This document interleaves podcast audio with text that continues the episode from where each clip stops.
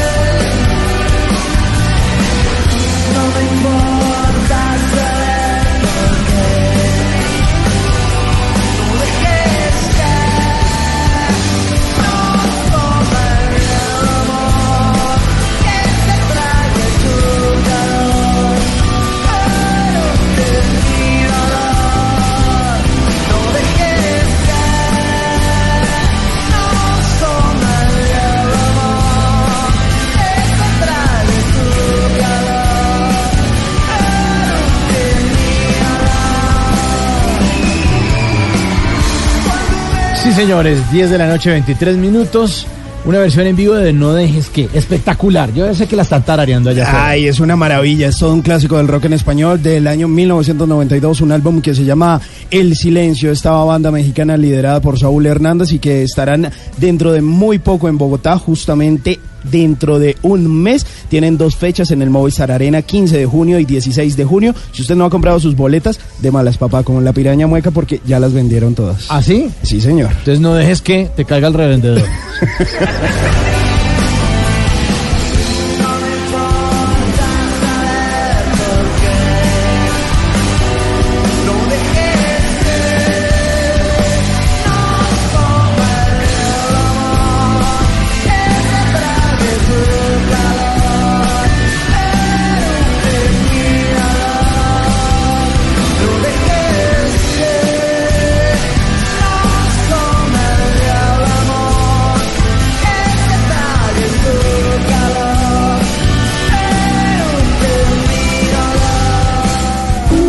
Bla bla blue. Conversaciones para gente despierta. 10 de la noche, 24 minutos. Nuestro invitado ya está totalmente listo, maquillado, le pusieron el Alambrado, micrófono, todo. listo. Ya, dejó el video. Ya listo. Nuestro invitado de hoy anda más empeliculado que novio de mesera. Lo adoran los fabricantes de crispetas porque cada año estrena algo distinto en cine. Tiene una sonrisa contagiosa y con sus películas nos contagia de sonrisas. Recibamos con un fuerte aplauso al señor Harold Trompetero.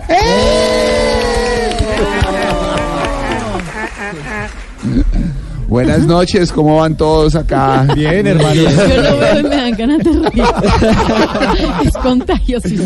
Señor, ¿qué ha habido? Que ha habido, no, eh, mamá al volante, dándole Sí. durísimo a eso. Mañana arranca la película, ¿no? Mañana arranca la película, una película muy bonita que hicimos con Maleja y Tatán. Y pues nada, un homenaje a las mamás y a las mujeres en especial. A todas esas mujeres berracas echadas para adelante que se echan encima de la casa y todo lo demás. Oye, usted cada año saca película, usted una locura, no para. Además, libro, La vida es un hueco, en la Filbo, éxito total. Sí. eh, ¿A qué horas duerme, hermano? lo- lo- igual, a la hora de ustedes. Pero es que nosotros ni escribimos libros ni hacemos películas. Nada, pues en los ratos libres, yo, eh, lo bueno de, de hacer lo que a uno le gusta, que no es trabajo. Venga, pero es que es el responsable de ahorita en este 2019 mamá al volante, pero también de para las que sea papá el año pasado. Pero además, hagamos ese recuento. Es que No, han sido muchas películas, nos hemos- y este año vienen otras dos y todo sale bien. ¿Otras Ah. dos? Sí, estamos planeando un o par sea, de películas. tres películas por año. Estamos tratando de eso. Qué teso. Pero pues nada, lo que les digo es, es, ah, nos divierte, tenemos un equipo muy divertido de, de trabajo, muy entregado y ahí estamos dándole a, trayéndole diversión y pues un buen bonito mensaje para la gente, lo más importante. Detrás de El Paseo, Mi Gente Linda, Mi Gente Bella, de Rolling por Colombia, de Rolling 2, que también tuvo Los segunda parte. originales, nadie sabe para quién trabaja, todas para uno. El Eh, Sueño Mundialista. Eh, bueno, Diástole y sístole. Diástole y Ay, sístole. Perros. Dios, Dios los junte, ellos se separan, perros. Nadie bueno, sabe para quién trabaja. Riverside, locos. Y películas bipolares, ¿no? O sea. Muertos del susto también. No. El paseo 1, el paseo 2, mi gente linda, mi gente bella. Bueno, no son- Violeta de mil colores. Son 20 películas, creo, 19, algo así. Ya 20 películas. ¿Y usted cómo arrancó? ¿Usted cuando era niño dijo, voy a hacer cine, papá? No, ¿sabe qué? Yo terminé siendo cineasta porque no servía para nada. Usted fue el pelado que lo echaron de varios colegios. Ah, ah, yo, yo tenía muy mala ortografía, eh, no, no tenía como mayores aptitudes para mayor cosa y eh, un día le dije a mi papá que quería estudiar comunicación social, mi papá eh, no sabía qué era eso, me dijo, ¿usted es un antisocial o qué? Ay, qué ternura.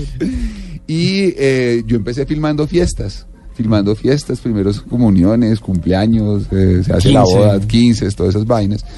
Y, y- y cuando llegué a la universidad, eh, le pedí a los profesores que me dejaran filmar eh, todos los trabajos, para no, para no hacer trabajos escritos ni nada de esas vainas, sino presentar videos. Y esos videos eran, pues, chocolocuras. Y eh, en primer semestre me gané un concurso nacional de, de, de video universitario, interuniversitario, ¿En dónde estudió? en la Javeriana. Bueno, qué buena universidad. Colega, colega. Qué buena universidad. Qué buena universidad. Estudié en la Javeriana de día y en la Tadeo de noche. Estudiaba comunicación social de día y en la noche estudiaba publicidad. Y, y también soy de la Nacional. Eh, hice una maestría en escrituras creativas en la Nacional. Y ahora estoy mirando hacia un doctorado. Y, mm, y estando ahí, entonces me gané ese concurso y los curas me, me dieron cu- carta blanca para hacer los videos, me dieron todos los aparatos y todo. Y me mandaron a estudiar cine en Cuba. Y terminé allá, pero yo no veía cine, yo no hacía nada de esas vainas, sino que me dedicaba a hacer videos, videos, videos, videos. Mis compañeros y amigos veían tres películas y yo hacía tres videos al día. y eh, cuando llegué a Cuba me pasó una vaina muy, muy, una anécdota muy bacana que fue que el primer, eh, bueno, cuando uno, uno se re, estaba ya como toda la intelectualidad latinoamericana y del tercer mundo de- del cine. Y, y nadie entendía por qué me han llevado a mí a estudiar con esta gente, porque pues no, yo no ¿Y tenía eso dónde era? ¿En los baños? en San Antonio de los Baños. Y cuando llegamos estaba la opción cero, era el momento más crítico, estaban como Venezuela en ese momento, en Cuba, en- hoy por hoy. Y no había comida, entonces nos reunía, nos, nos- nos tocaba llevar comida a nosotros desde Colombia, en esos países, y nos reuníamos en las noches en el apartamento de cada uno a ver películas y a, y a cocinar. Y una noche dijeron, bueno, esta noche Fellini. Y yo dije, "Eh, qué rico pasta. Eso fue la... ¿En serio le pasó esa Colombiana. Yo no tenía ni idea quién era Fellini. ¿no? yo no sabía quién era Woody Allen, yo no sabía quién era Spielberg, no sabía nada. Yo hacía ahí, hacía, hacía vaina. qué rico. No, qué pena con esa gente. Y, y me gané la desgracia de que nadie quería trabajar conmigo. Pues ni que- claro. Pues, un estudiante de cine no sabe quién es Federico Fellini. o sea, estamos como- Pero fui el único estudiante que pudo, con su trabajo, entró a- al Festival de La Habana de Cine. O sea, usted les Yo- cayó O la sea, boca. doctor. Ah, para Ah, bueno. El mejor padrino. Eh, sí, yo te- terminé haciendo eso y después cuando regresé acá un- se me acercó un productor y pues yo empecé a, hacer exposiciones de videoarte. Realmente yo me inicié en el videoarte muy intelectual, muy, muy, artístico. Hice como 40 exposiciones de videoarte alrededor del mundo con Gil Charalambros, con Alejandro, José Alejandro Restrepo, eh, bueno, Andrés Burbano, lo- los artistas, videoartistas que existían en ese momento, como que yo estuve en eso. Y un día se me acercó un productor y me dijo, quiero hacer una película. Yo nunca en mi vida se me ha ocurrido hacer una película. Y esa fue mi desgracia. Se enamoró. Estamos- esta noche con Harold Trompetero, que nos va a contar a ver cómo se eh, enamoró, cómo se inició entonces en el cine después de este video de arte. Y felices, yo no sé si por las historias o por la risa. Aquí está Sí, Harold sí, Trompetero. las risas calman lo que no hacen las historias.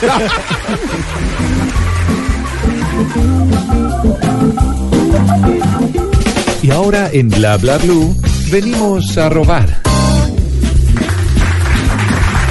Muchísimas gracias. Vinimos a robar porque venimos a robar. ¿Cómo son sus arrobas en redes sociales, Harold? arroba trompetero, arroba trompetero, arroba trompetero. Trompetero. Oigas esto, oigas estos trinos y esto, y esto que ponen las redes sociales. Vinimos a robar porque venimos a robar. Oiga esto. Arroba aleminoácida escribió en su cuenta de Twitter un diálogo. Se llama así. ¿qué hago? No, no. Ale- aleminoácida. Este diálogo dice: ¿Tienes novio? No. Ah, pero algo debes tener. Sí, deudas. Todo. Arroba Macarma también pregunta por el novio en su cuenta de Twitter, entonces pone también otro diálogo con un texto que dice esta pregunta, esta, esta pregunta. Dice, ¿tienes novio? Dice, no. ¿Cómo una chica tan guapa no tiene novio? Ah, porque mi esposo es celoso y bravo. Lo pararon en primera. Les tengo otra pregunta de novio. En Instagram, Mundo Entre Libros, puso este diálogo. Dice, ¿tienes novio? No. ¿Cómo es que una mujer tan linda no tiene novio? Pues tengo novia. Ah, bueno. Ah, bueno, ya, yo, yo sé por dónde es la salida. Y este último, arroba soy Danilo Díaz, escribió en su cuenta de Twitter, dice, cuando otros se declaran, oye, me gustas. ¿En serio? Tú también me gustas, pero tenía miedo de decírtelo. Cuando yo me declaro, oye, me gustas. gracias. Te lo quería decir desde hace mucho tiempo. Yo también hace mucho tiempo te quería decir que gracias. Nah. Vámonos a robar porque venimos a robar, pobre. Bla Bla Blue. Conversaciones para gente despierta. Quédate quieto, papito. Aunque sea largo el camino y estés cansado de andar, si el recorrer compartimos, se hace más fácil llegar.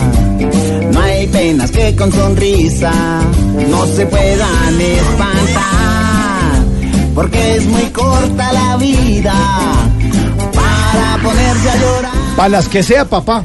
Para las que sea, Otra papá. película suya, ¿no? Sí, esa película es dedicada a mi hijo. ¿Sí? Sí, eh, yo, yo tengo una filosofía bien particular con... con- yo, yo no voy al psiquiatra si no hago películas. Esa plática Esa no es la se pierde. Sí, en vez de meter la plata al psiquiatra, yo, yo se la meto a películas a ver si dan retorno. ¿Cómo se llama su hijo? Ari, Ari, Ari Trompetero. Ari Trompetero. ¿Y cuántos años tiene? eh, tres años. Entonces, eh, con esa película, como que eh, empecé a ver alrededor cómo se estaban criando los hijos.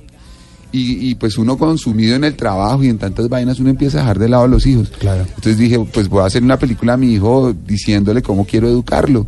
Y salió esta película con Hassan que fue súper bonita. Es una Sí, película súper infantil.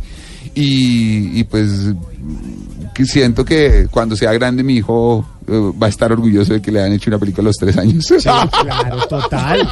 No, pues imagínese. Yo me sentiría demasiado orgulloso. Sí, además que con el mensaje tan lindo de la Sí, película. Sí.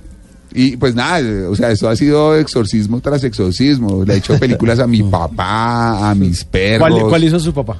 Una que se llamó Pa, Pa, hace como cuatro años. Esa es la de Antonio Sanín. No, esa fue, eh, bueno, esa también tiene eh, la del Paseo 1. Pa, por Sí. mis hijos, lo que sea. Sí. Pa, por Sí. mis hijos, lo que Del sea. 2015. Con Julio César Herrera. Sí, y, y la de Sanín, pues también, o sea, esa fue como... eh, La del Paseo. La del Paseo 1, el, pa- el personaje de, Sanín es mi papá. ¿Sí? Ese man sí, es sí, mi sí. papá, eh, así se vestía mi papá. eso ¿En es- serio? Sí, así, idéntico. Pero después yo dije, eh, mi papá murió de cáncer. Ajá. Y resulta que mi papá nunca nos contó. Y el tipo se armó toda la película para ocultarnos y mantenernos de que nu- nunca, nunca tenía cáncer. Yo me enteré pues, eh, como faltando dos años y antes, como un año antes de que muriera. Y eh, dije, y eh, la gran preocupación mía era que cuando me enteré, mi papá, yo estaba haciendo mi primera película, Diástole y Sístole. Y me, eh, eh, yo quería que él viera la película, pero él no la quería ver hasta que no fuera proyectada en, en- en un teatro con gente que pagara boleta. Yo tenía un video en ese entonces de VHS o Betamax, no me acuerdo. Y yo, papá, por favor, mire la película. O sea, en mi adentro yo diciendo, no quiero que se muera Sin verla. sin verla. Y un día me dijo, eh, ¿para qué quiere que la vea? Mi papá había sido productor de cine en los años 70 cuando venía Tarzán a hacer las películas acá en el Amazonas. Y, me dijo, pues papá, yo quiero que me diga si está bien o si está mal. Entonces papá me dijo, me dio la lección más importante de mi vida de cine. Me dijo, Harold, ¿usted cuando ve la película aprieta el culo? Espere que todavía. Yo le dije, no, yo, yo, yo la veo y está bien. Entonces me dijo, fresco, si, si no aprieta el culo, usted está haciendo bien su trabajo. Pero además no aplica solo para películas, eso aplica para muchas cosas en la vida. Para todo, para que se volvió una, un- el culímetro. Oiga, ¿cuánto tiempo se demoró usted escribiendo un guion para una película? ¿Va enredando, empieza y no termina? eh, ¿O cómo es esa dinámica? Esa dinámica es bien particular porque hay películas que yo escribo, que escribimos con el equipo, porque yo no escribo solo, o sea, siempre tengo como un equipo que me da feedback. Puedo durar eh, un año como puedo durar 10 años escribiendo una película. Ok. Eh, yo lo que trato es de, de- hacer películas como, fuera de chiste, como que son cosas que tengo que decir y que tengo que decir ya y que tengo que hacerlas. Entonces, como que las hago inmediatamente y trato de producirlas inmediatamente. Pero hay otras que se demoran mucho. Por ejemplo, Perros, que fue una película que hice con John Leguizamo, una película que costó como 3 millones de dólares. Y, esa película me tardé 10 años en hacerla porque era una cuestión paradójicamente de, la relación con mis perros y, y de cómo esa relación entre hombre y animal a veces es más sensata, más transparente de la que existe a veces entre nosotros mismos como seres humanos, entre seres humanos. Claro, es que la colita se mueve sí o sí. Aunque se esté contento, enojado, furioso. Y, y la relación termina siendo honesta porque pues a veces como que no hay ni conveniencias ni nada de esas cosas y, y- y- y es, un, es una cuestión que viene casi que de las cavernas, ¿no? Tener las mascotas y eso. Y esa me eché 10 años para hacerla. Entonces depende, de, de- por ejemplo la de Pa, estaba hablando de mi papá, 15 años después de que mi papá había muerto, yo pensé que ya había exorcizado esa vuelta. Y un día estaba en, en San Andrés, eh, en la playa, eh, listo para irme a Bogotá después de un descanso de haber hecho una película, y empecé a llorar, empecé a llorar, empecé a llorar. Dije, tengo que hacerle una película a mi papá, yo no, es- yo no sanado- tenía esa deuda. Tenía esa deuda, escribí el argumento en la playa y dos meses después ya estábamos eh, con el guion y estábamos rodando como en seis meses después. Y para esta que es la última, que la que estrena mañana, Mamá al volante, Eh, ¿cómo fue el proceso? El, el proceso fue muy lindo porque pues estaba toda esta vaina del Me Too, de las mujeres, de la reivindicación y toda esta vaina. Y dijimos, bueno, y tanta carreta que se habla y, y todos los intelectuales, pero ya, ajá, ta- ¿y ¿por qué no Acción. hacemos acción? Hagamos algo para eso y pues que no se quede solo en discursos y en Twitter y en hashtags, sino hagamos una película sobre eso. Y, y empecé a reflexionar de, de la relación de, de- con mi esposa y con mi mamá. Esta película está dedicada a mi esposa y a mi mamá. Y es como ellas, las mujeres, son las que en últimas terminan llevando el volante de la familia y de la vida, Total. del corazón, de todas las Se cosas. está dando la herencia en vida. ya todo el mundo se va quedando con películas. Claro que hoy mi mujer me dijo, no aprendió la lección de la película. ¿Le gusta tirar, Harold? claro. Vamos a tirar caja. ¿Te Tirar caja. parece? hágale, hágale. Bueno, aquí tenemos esta caja y hay unos papelitos. Usted los va sacando día uno, los va leyendo y vamos conversando. Ok. ¿Qué dice el primer papelito? NIT. Uy, de madre, la clorofila, la Oiga. clorofila. ¿Qué es Si hicieron- eso? si hicieron la investigación, güey, Cuidado, chica. cuidado. ¿Qué es la clorofila? La clorofila es un refugio que yo tengo en, en- en- en- en la calera. Eh, cuando yo cuando estaba en la universidad, en la Javeriana, con unos amigos y con unas eh, amigas y exnovias y esto, teníamos un- una casa eh, arrendada por allá en el fin del mundo. Entonces, cada vez que nos había un hueco, alguna vaina, nos íbamos y nos escapábamos allá a sollárnosla, no con vareta ni nada de estas vainas, sino a pasarla a esto. Yo me fui a vivir mucho tiempo a Estados Unidos y yo lo que más añoraba de Estados Unidos era ese refugio que tenía.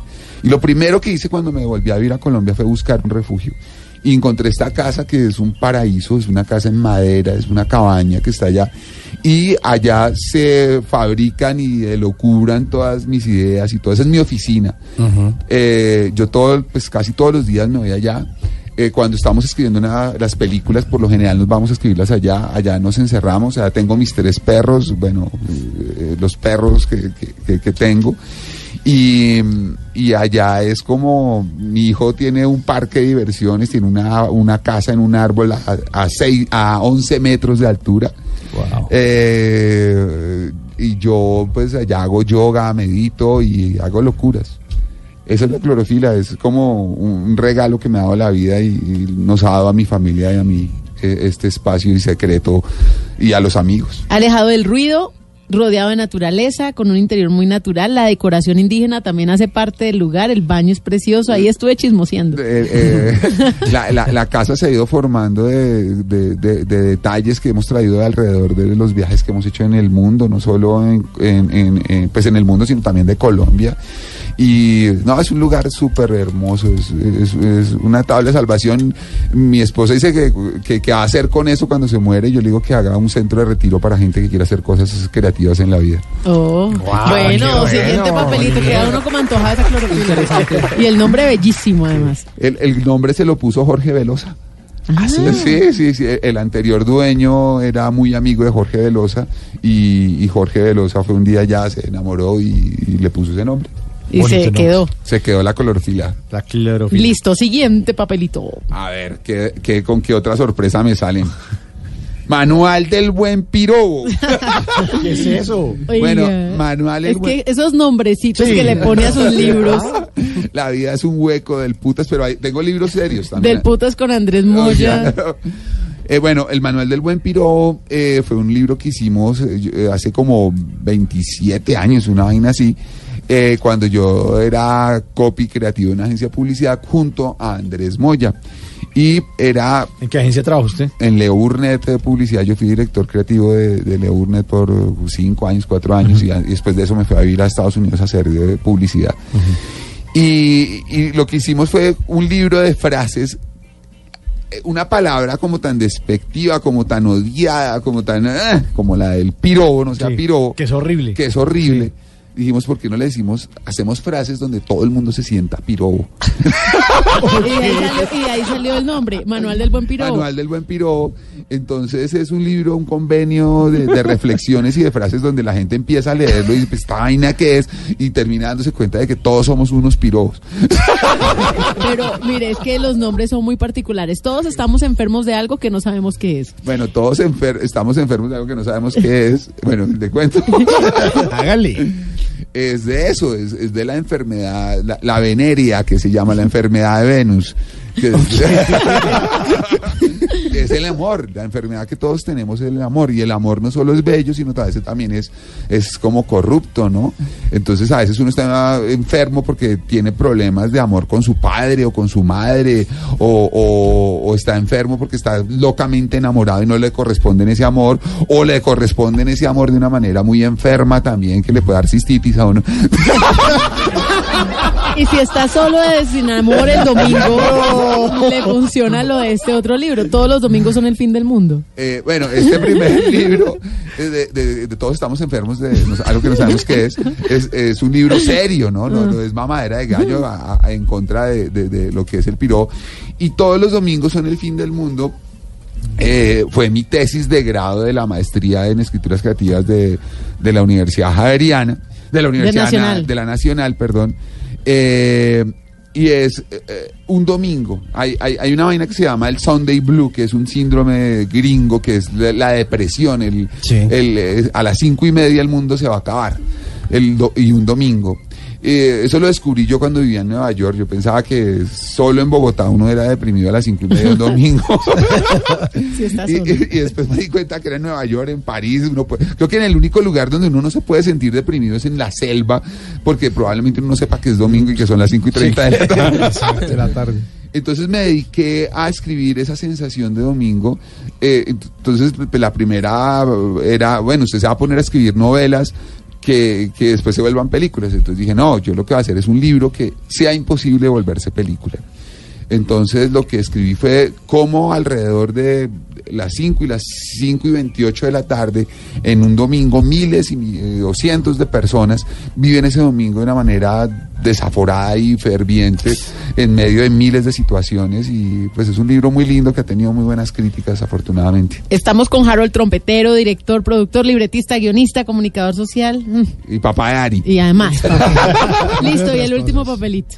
el último papelito, a ver qué sale. Punta Gallinas, jue pucha, pero la investigación estuvo buenísima. Usted que conoce la mitad del mundo, ¿y qué significa Punta Gallinas para usted? Punta Gallinas es el lugar más bello del mundo.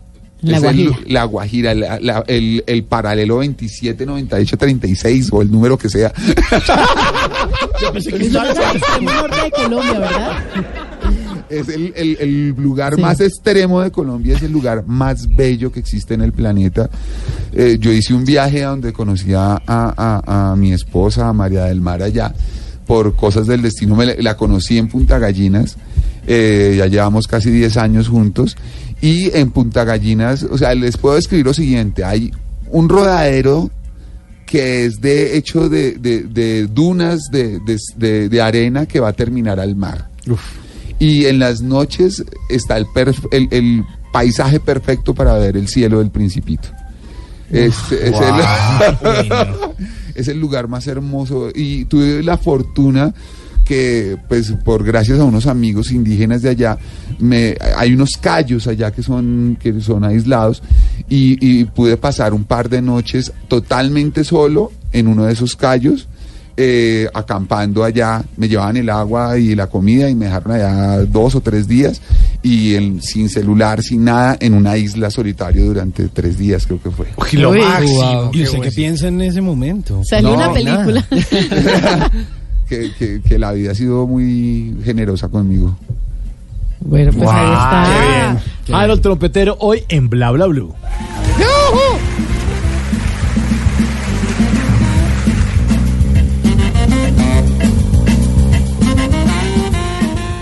Bla bla blue.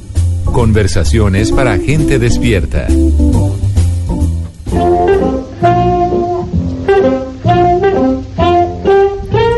Antes de que se acabe el día, vale la pena recordar que un día como hoy, pero del año 2005, RBD lanzó su tercer sencillo de su álbum debut, Rebelde, se llamó Sálvame. RBD fue un grupo de pop mexicano creado dentro de la novela Rebelde de Televisa, formado por los también actores Alfonso Herrera, Anaí, Cristian Chávez, Christopher Hockerman, Dulce María y Maite Perroni. El grupo se formó el 4 de octubre del 2004 y hasta su último concierto estuvieron muy vigentes. Su último concierto fue en Madrid el 21 de diciembre del año 2008. En noviembre del año 2004 lanzaron su álbum debut titulado Rebelde. En septiembre del año 2005 lanzaron su segundo álbum de estudio que se llamó Nuestro Amor, recibiendo su primera nominación a los Grammys Latinos. RBD consiguió múltiples discos de platino y oro, realizó giras por la gran mayoría de lugares del del mundo. Visitó más de 23 países y cantó ciento, en 116 ciudades, incluyendo conciertos en los escenarios más importantes del mundo, como el Estadio Maracaná de Brasil,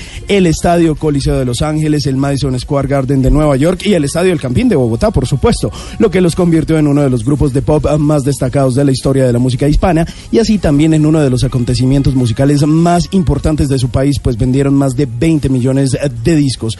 En Estados Unidos únicamente vendieron 2 millones de discos, a pesar de que tuvieron un disco totalmente en inglés. Antes de que se acabe el día, le recuerdo, mijito, que aquí no venga a dárselas de rebelde contra el sistema, rayando paredes y colándose en Transmilenio. No friegue, sea serio, madure, deje de ser rebelde.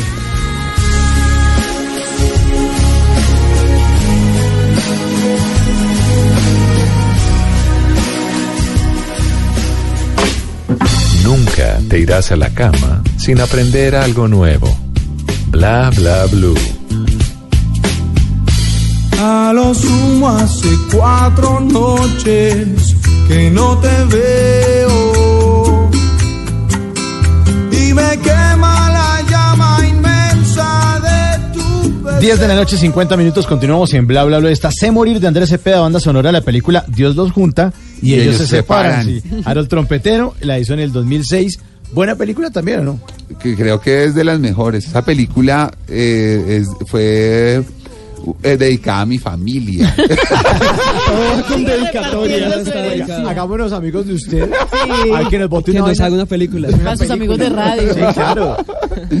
Resulta que en medio de, de- de la, del cáncer de mi papá, a mi papá se, con las quimioterapias y esto, se le, se le corrió la, la teja un poco.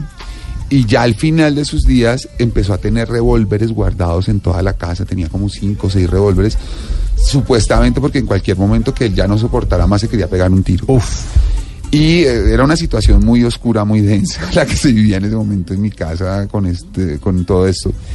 Y eh, un día como que se le saltó la segunda a mi papá y yo estaba trabajando en la agencia de publicidad y me llamaron a las 2 de la tarde. Se tiene que venir ya para la casa. Yo llegué, pues papá, ¿qué le pasa? No, véngase ya. Y te llamó a mi hermana y a mi otra hermana y todos ahí. Y se armó una reunión familiar donde se destaparon todas las ollas podridas que nadie sabía en mi casa. Y fue el momento más doloroso, pero más bonito a la vez. Y yo dije, en todas las casas hay una olla tapada. Y dije, vamos a hacer una película sobre eso. Y, y como remover y hacer esas cosas fue, fue pues para mí muy, muy, muy, muy, muy doloroso, pero era, era gracioso cómo esta película eh, creo que ha sido de las más recordadas por la gente en YouTube y en esto tiene muchísimas reproducciones y hay pedazos que esto, cómo la gente eh, en, los teatros era una histeria riéndose con todas esas situaciones que se viven de, de las ollas tapadas de los hogares colombianos. mis ojos, sino en tu cuerpo. Y por Bueno, Harold, usted es un hombre muy viajado, muy cineasta, muy Recorrido. desconectado, recorrido, risueño, pero ¿cómo le va con la tecnología? Regulín bis pingüis. Bueno, póngale cuidado, le voy a proponer una Usted actividad. sabe que en mi casa no hay televisor. ¿En serio? No, no, pero hay televisor. proyector. Hay un proyector y vemos películas una vez a la semana con mi hijo siguiendo un consejo de Steve Jobs. Ah, sí, eso es, eso es pura pedagogía Waldorf. Eh, Sí, eh, Waldorf, no, no, no, no. Mi hijo estudia en el liceo francés, pero en la casa mi hijo no ve computadores, no ve tablets, no ve nada, porque pierden la atención los niños. Hasta los Sí. 15 o 16 años es su- un consejo que no vean nada. Bueno, aquí vamos a perder la atención un poquito. Póngale cuidado. Resulta que aquí tenemos una aplicación que se llama Tripa Advisor. A ver, tripa. Tripa. ¿Por qué? Porque a cada lugar del mundo al que uno viaja, uno le echa algo a la tripita. Ajá. Y entonces vamos a coger un avión a tres lugares distintos del mundo y usted me tiene que decir, vea Simón, en ese lugar usted se tiene que comer esto, le tiene que echar esto a la tripa. No se puede ir de ahí sin haber probado eso. A ¿Listo? ver. Cogemos el primer avión. China. No, no, no. India, India. No me la India. confunda, no me la confunda. Bueno, en India, hijo de pucha, es que en India todo. ¿Todo para comer? todo para comer, o sea, y es que allá hay eh, lo que se llama el street food Sí, sí, sí. que la comida de la calle y eh, todo eh, esto. pero ellos les llaman street food Ajá. a unos cartuchos de hechos con papel higi- de periódico Ok. que llenan de arroz con cilantro, ají y, y tomate picado y unas salsas que y uno se lo come con los dedos. Eso es lo máximo. Eh, bueno, eh, eh, el cachimir pulao, que ¿Eso es, cómo es? a- eh, arroz eh, basmati con frutas. Eh, bueno, y ah, resulta que en India, como hay tantas religiones, hay muchas formas de, de comida también. Ok. Lo, eh, entonces hay unas, comidas que son de cosas que no han tocado la tierra, otras que salen de la tierra, otras que son vegetarianas, bueno, hay, varias. Lo único que no les recomiendo comer en India es una vaina que toman los eh, budistas eh, tibetanos, que es el té de ñaki que es el té hecho con la grasa de, una vaca, de una especie de, vaca que se llama ñaque. Eso sabe horrible, hermano. Un té de vaca, imagínese. No, pues, no, no. No, con la grasa de una vaca. Sí, además uno sopeando a la vaca ahí para sacarle. Qué bonito. Bueno, cogamos un segundo avión. Buenos Aires querido. Bueno, Argentina tiene un problema, que allá se come o carne o pizza o pasta. Eh, no hay de otra. Entonces la carne, un asado de tira y, o un asado en, en, en el mercado de, de- de las pulgas de San Telmo, hay unos asados buenísimos que los hacen con, con chunchi- chinchulines, bueno, todo lo que sea carne en Argentina es bueno. La pizza no es tan buena, pero a ellos les fascina y, y las pastas pues tampoco son tan buenas, pero también les fascina a ellos. Yo me quedo con la carne argentina. ¿Y en Argentina no ha pedido Felinis? Que es, ah, no, no, no. Fettuccines. Bueno, tercer avión, a ver. Y ahora sí estamos en China. Ah, ahora sí. bueno, en China, crisálidas fritas. ¿Y eso a qué sabe? Eso es eh, los cocuyos de las mariposas antes de que salgan. Eh, las fritan y uno se las come, esa vaina sabe delicioso, son súper grasosas. Yo me pegué una intoxicada porque me gustaron muchísimo y, me comí eso. Eh, pues hay de todo, ¿no? Allá comen alacrán, eh, caballito de mar, eh, bueno, de todo. Hay, hay, hay un, un, un ají que no recuerdo de que de, chis, de Sichuan que le duerme a uno los labios. Le duerme a uno los Como pa' un beso después. No, yo, yo pensé, yo, yo me estaba comiendo esa vaina con mi esposa y pensamos que nos habíamos intoxicado. Pero las crisálidas fritas en China. Bueno, chéveres esas recomendaciones. Buenas recomendaciones. Y las recomendaciones del futuro también las traemos Oh, acá. qué bueno. Le presento, Harold, este es el tatarot, El tatata. porque es mi tarot. A ver, léamelo, léamelo. A ver, no, vamos a hacerlo así. Usted va a sacar una cartica, me va a decir el nombre de la carta y vamos a ver qué le depara el futuro y usted va a decir si ese futuro está como bien o como La oscuro. estrella. Eso. La carta de la estrella. Bueno, usted ya nos había contado que es un publicista. Eh, ¿Cuál ha sido esa mejor campaña? La que usted recuerde, la que también nosotros, si es tan buena, la tenemos que recordar. Hay tres campañas en las que he participado, porque creo que el trabajo creativo nunca es solitario, menos en estos medios contemporáneos. La primera es el, el comercial de la caspa.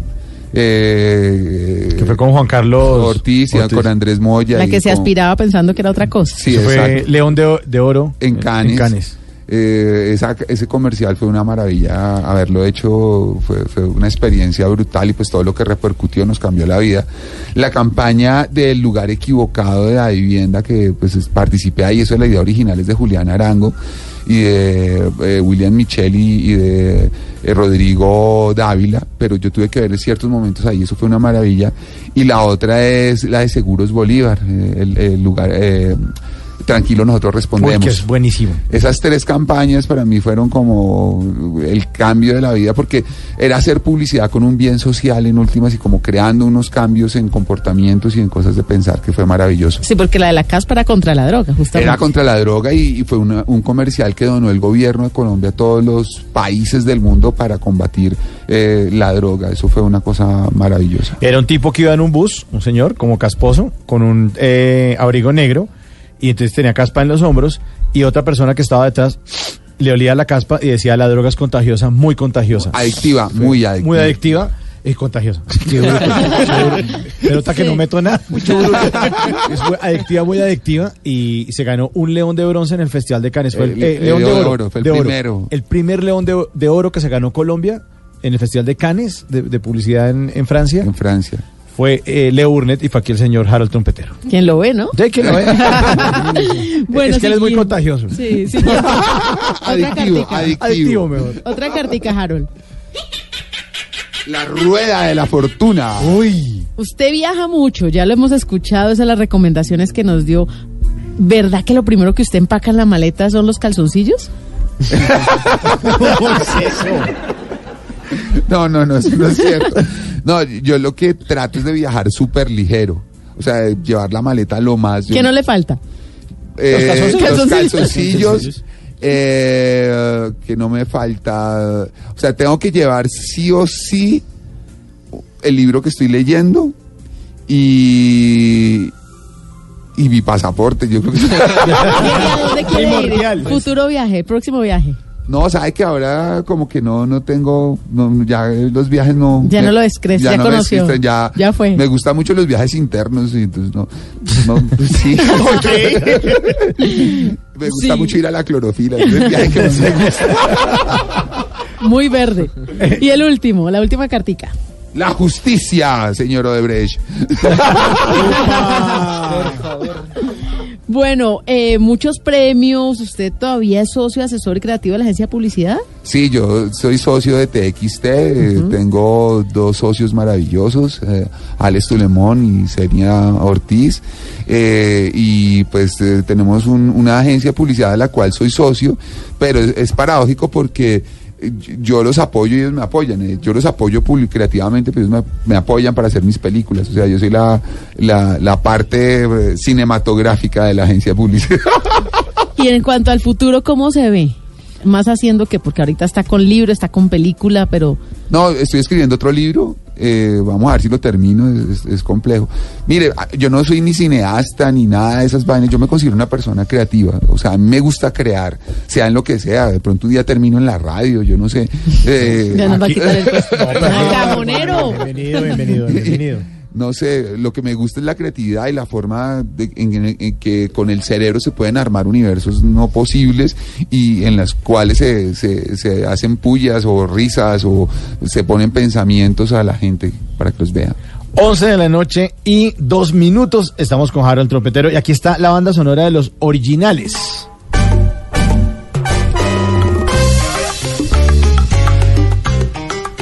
Película 2017, también dirigida por Harold Trompetero. Harold, muchas gracias por habernos acompañado esta noche aquí en Bla Bla Blue. No, gracias, estuvo buenísima la charla. eh, eh, los originales la pueden ver en Netflix, eh, véanla, es una película que, que, eh, habla de unas cosas muy particulares de nuestra sociedad colombiana. Hicimos una investigación viendo que teníamos, eh, Colombia es una nación que, que, que, que, o sea, es un país que muy difícilmente es nación. No, tenemos, somos muchas culturas juntas. Entonces nos pusimos a investigar qué había en común en todas estas eh, cosas. Y una de las cosas que encontramos fue las apariencias. Aparte de los reinados de belleza, la selección Colombia y todas estas cosas, las apariencias es una cuestión que en todo lado de las regiones colombianas prácticamente que están y en todas las eh, eh, estratos, socioculturales. Hicimos esta película basándonos de eso. La invitación a la gente a que vea los originales y Mamá al Volante desde mañana en todos los cines de Colombia. No se la pierdan con Tatán y Maleja.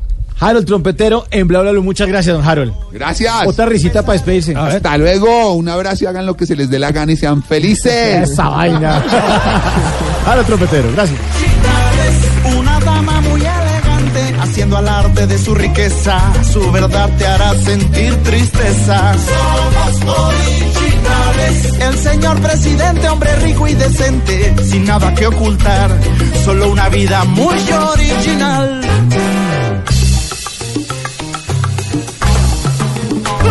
Una señorita muy aseñorada de gran corazón, dispuesta a todos a ayudar. ¿Qué se requiere para una buena conversación?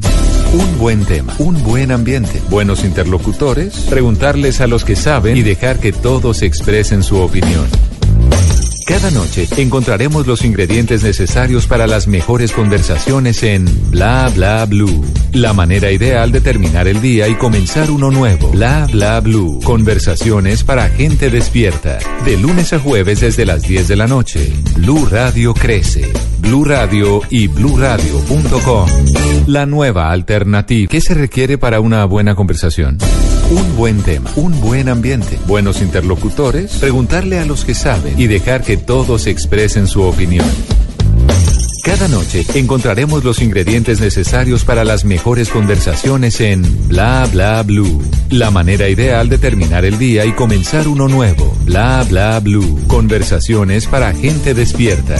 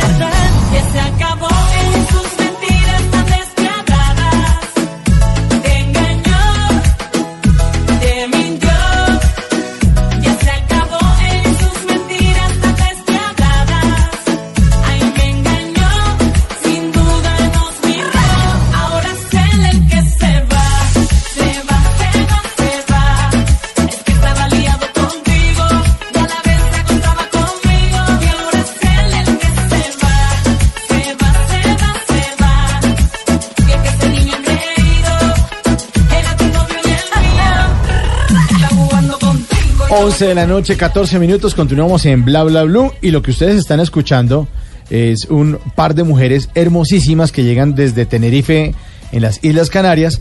Y esta, este grupo, este dúo se llama Las Canarias. Y la canción Tu novio y el mío. Y las Canarias llegaron aleteando a Bla Bla Blue. Bienvenidas, ellas son Gara y Loida Hernández, prima suya, señor. Eh, ya Pero quisiera. no, no quería, no quería decirlo, no quería decirlo. Dos, dos de usted son una de ellas en altura. Sí, bienvenidas Canarias. Muchísimas gracias. Un placer estar por aquí. Y- ¿Son hermanas? Somos gemelas. Gemelas. Gemelas. Oh, wow. Sí. Idénticas. Idéntico. Bueno, no, es que hay una gemelas Hay idénticas. Ajá, Sí, sí. ¿Cuál es, cuál es Gara?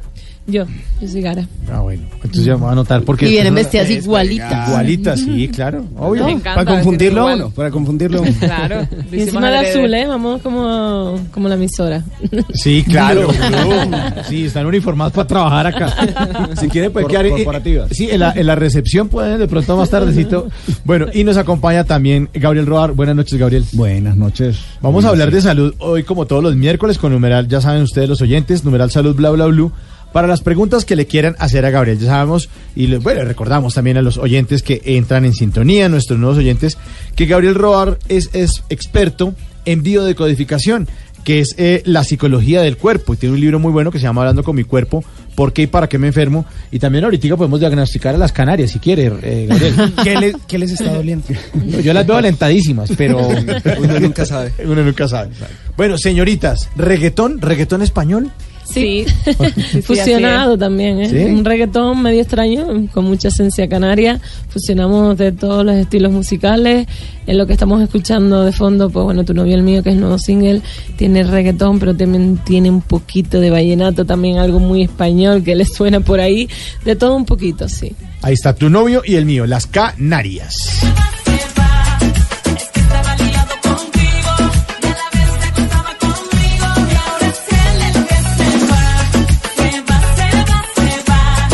Peligro, unas gemelas que digan tu novio y el mío, ¿no? Eso es una vaina peligrosa. Bueno, es que esta canción tiene tela, ¿eh? ¿Sí? Esta canción es biográfica. ¿Cómo es? ¿Cómo Ah, es? Pero no de las dos, Yo te- yo no tengo una prima. Gabriel.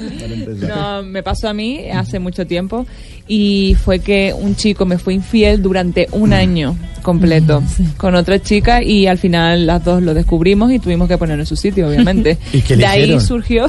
¿Lo, lo enfrentaron o qué? Sí, claro, claro. ¿Con trampita incluida?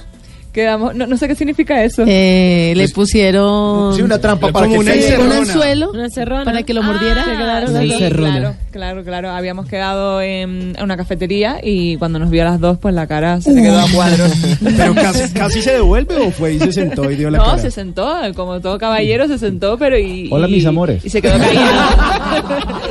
se quedó callado escuchando todo lo que teníamos que decir. Bueno, y así surgió esta canción eh, a través Tanto de... que se quejan de la vacía de una mujer de la cantaleta, ¿se imaginan dos? Uy, no. Y eso es lo bueno, ¿no? Que al final nos unimos las dos. Porque muchas veces, en ocasiones, pues, se le echa la culpa a la mujer. Ay, me robaste el hombre, no sé qué. No, perdona. Aquí el culpable es él. Claro, por perro. Los son víctimas. Sí, sí. Bueno, una de ellas les queremos contar a los oyentes, una de ellas que, pero como son gemelas ya no me acuerdo cuál fue la que me dijo. que, Entonces yo le dije mucho gusto, Mauricio Quintero, y me dice, ¿te llama como, qué? ¿Cómo? Yo, Gara, Gara, Gara. Gara, ¿como el novio? Con mi mis novios, sí. Mauro Quintero se llama. ¿Y el tipo qué tal era? Churrísimo. Muy buena, muy buena persona. Entonces, ¿por qué terminaron si era buena persona? Ah, porque viaja mucho, porque él también se dedica al mundo del modelaje. Ahora mismo está en Asia y nos veíamos muy poco, la verdad. Ah, Sí, Mauricio no, también es modelo de medias. Él es modelo de medias en las Modelo de mañanas. cervecería. Ay, bueno. recordarles que Sí. a un Mauro Quintero hay que peligro, ¿no? Sí, bueno, pero ustedes iniciaron ya hace mucho tiempo y al inicio digamos que no era tan reggaetonera la cosa y el reggaetón poco a poco se fue metiendo en España y ya ustedes se fueron involucrando mucho más con el género. Sí, Sí, incluso nosotros fuimos las pioneras en hacer el género de reggaetón en España y en Europa y encima siendo mujeres, que en aquel entonces estaba Ivy Queen y poca más. Ahora afortunadamente somos cada vez más las mujeres que estamos en el género urbano, en el género reggaetón.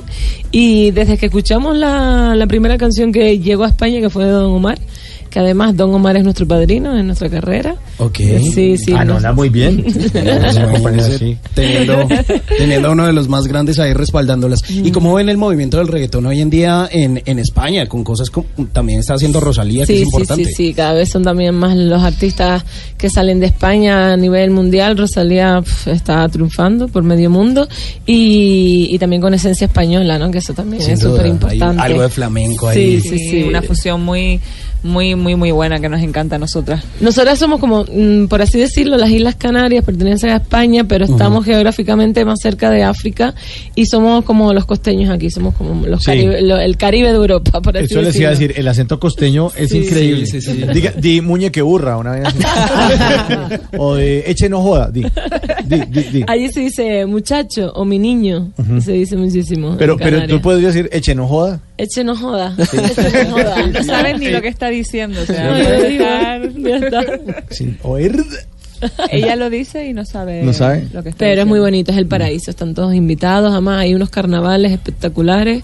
Y en febrero tienen que ir porque seguro que van a gozar y se van a divertir. Para el otro año, ya saben. Sí, para el otro año. Cubrimiento especial. Sí, pero no nos toren porque nosotros somos muy conchudos, allá sí les caemos. Ayer llegamos. Ah, Yo llego donde su exnovio. Llevamos un mes. No, del exnovio. Yo, to- tocayo. Tocayo. Aquí están las Canarias en Bla Bla Blue.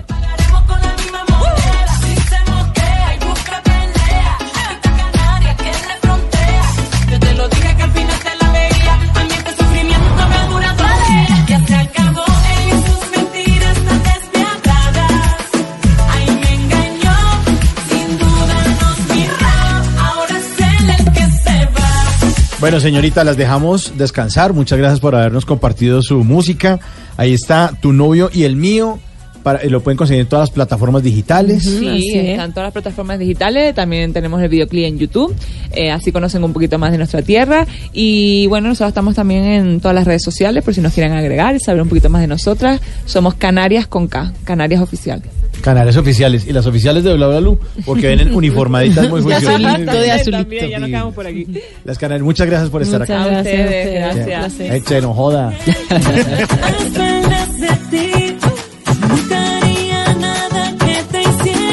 Llorar. Juro contigo y conmigo, nunca dijo la verdad. Que se acabó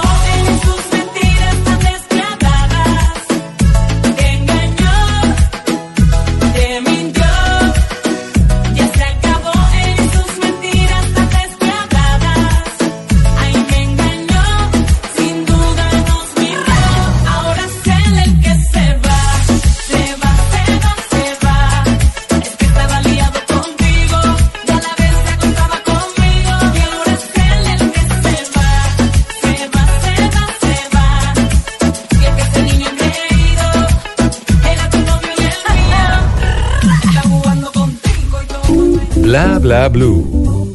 Conversaciones para gente despierta. 11 de la noche, 22 minutos. A ver. Puro bla, bla, bla. Eh, sí, mira la Cierre la boca. Las noticias que llegan acá. Oiga, es- por falta de pruebas, Ceusis Pausías Hernández Solarte, alias Jesús Santrich, no será extraditado. La JEP además ordenó su libertad. O sea, si mis papás me hubieran puesto Ceusis Pausías, yo también me hubiera alzado en armas. No. que le extraditen ese nombre tan feo.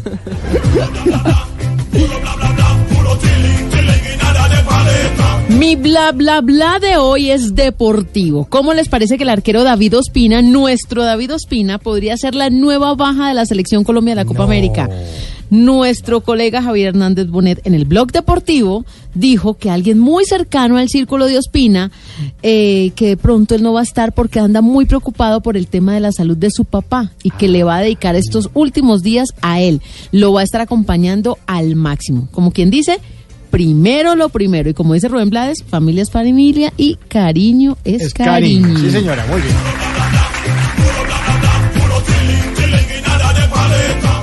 En primera instancia condenan a seis años al alcalde de Bello, Antioquia, por falso diploma. Ay, papá, y que tiemblen todos esos doctores que han estudiado en Harvard.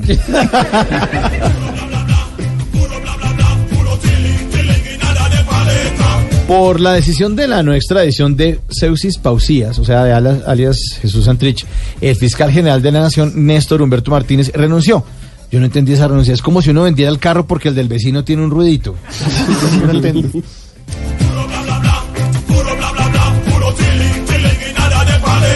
Una caleña de nombre Sonia Isaza, con dos millones y medio de seguidores y un super cuerpo, es el amor de Arturo Vidal, el jugador del Barcelona. Las fotos solo aparecen en el Instagram de ella, pero él no se ve para nada obligado y en cambio sí muy enamorado. ¿Será que ella es la novia de él, pero él no sabe?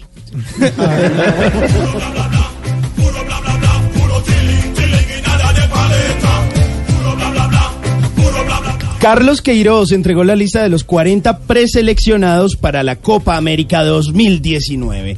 Oiga, y por ningún lado Estefan Medina celebra en las carpinterías y aserraderos del país. en el tronco.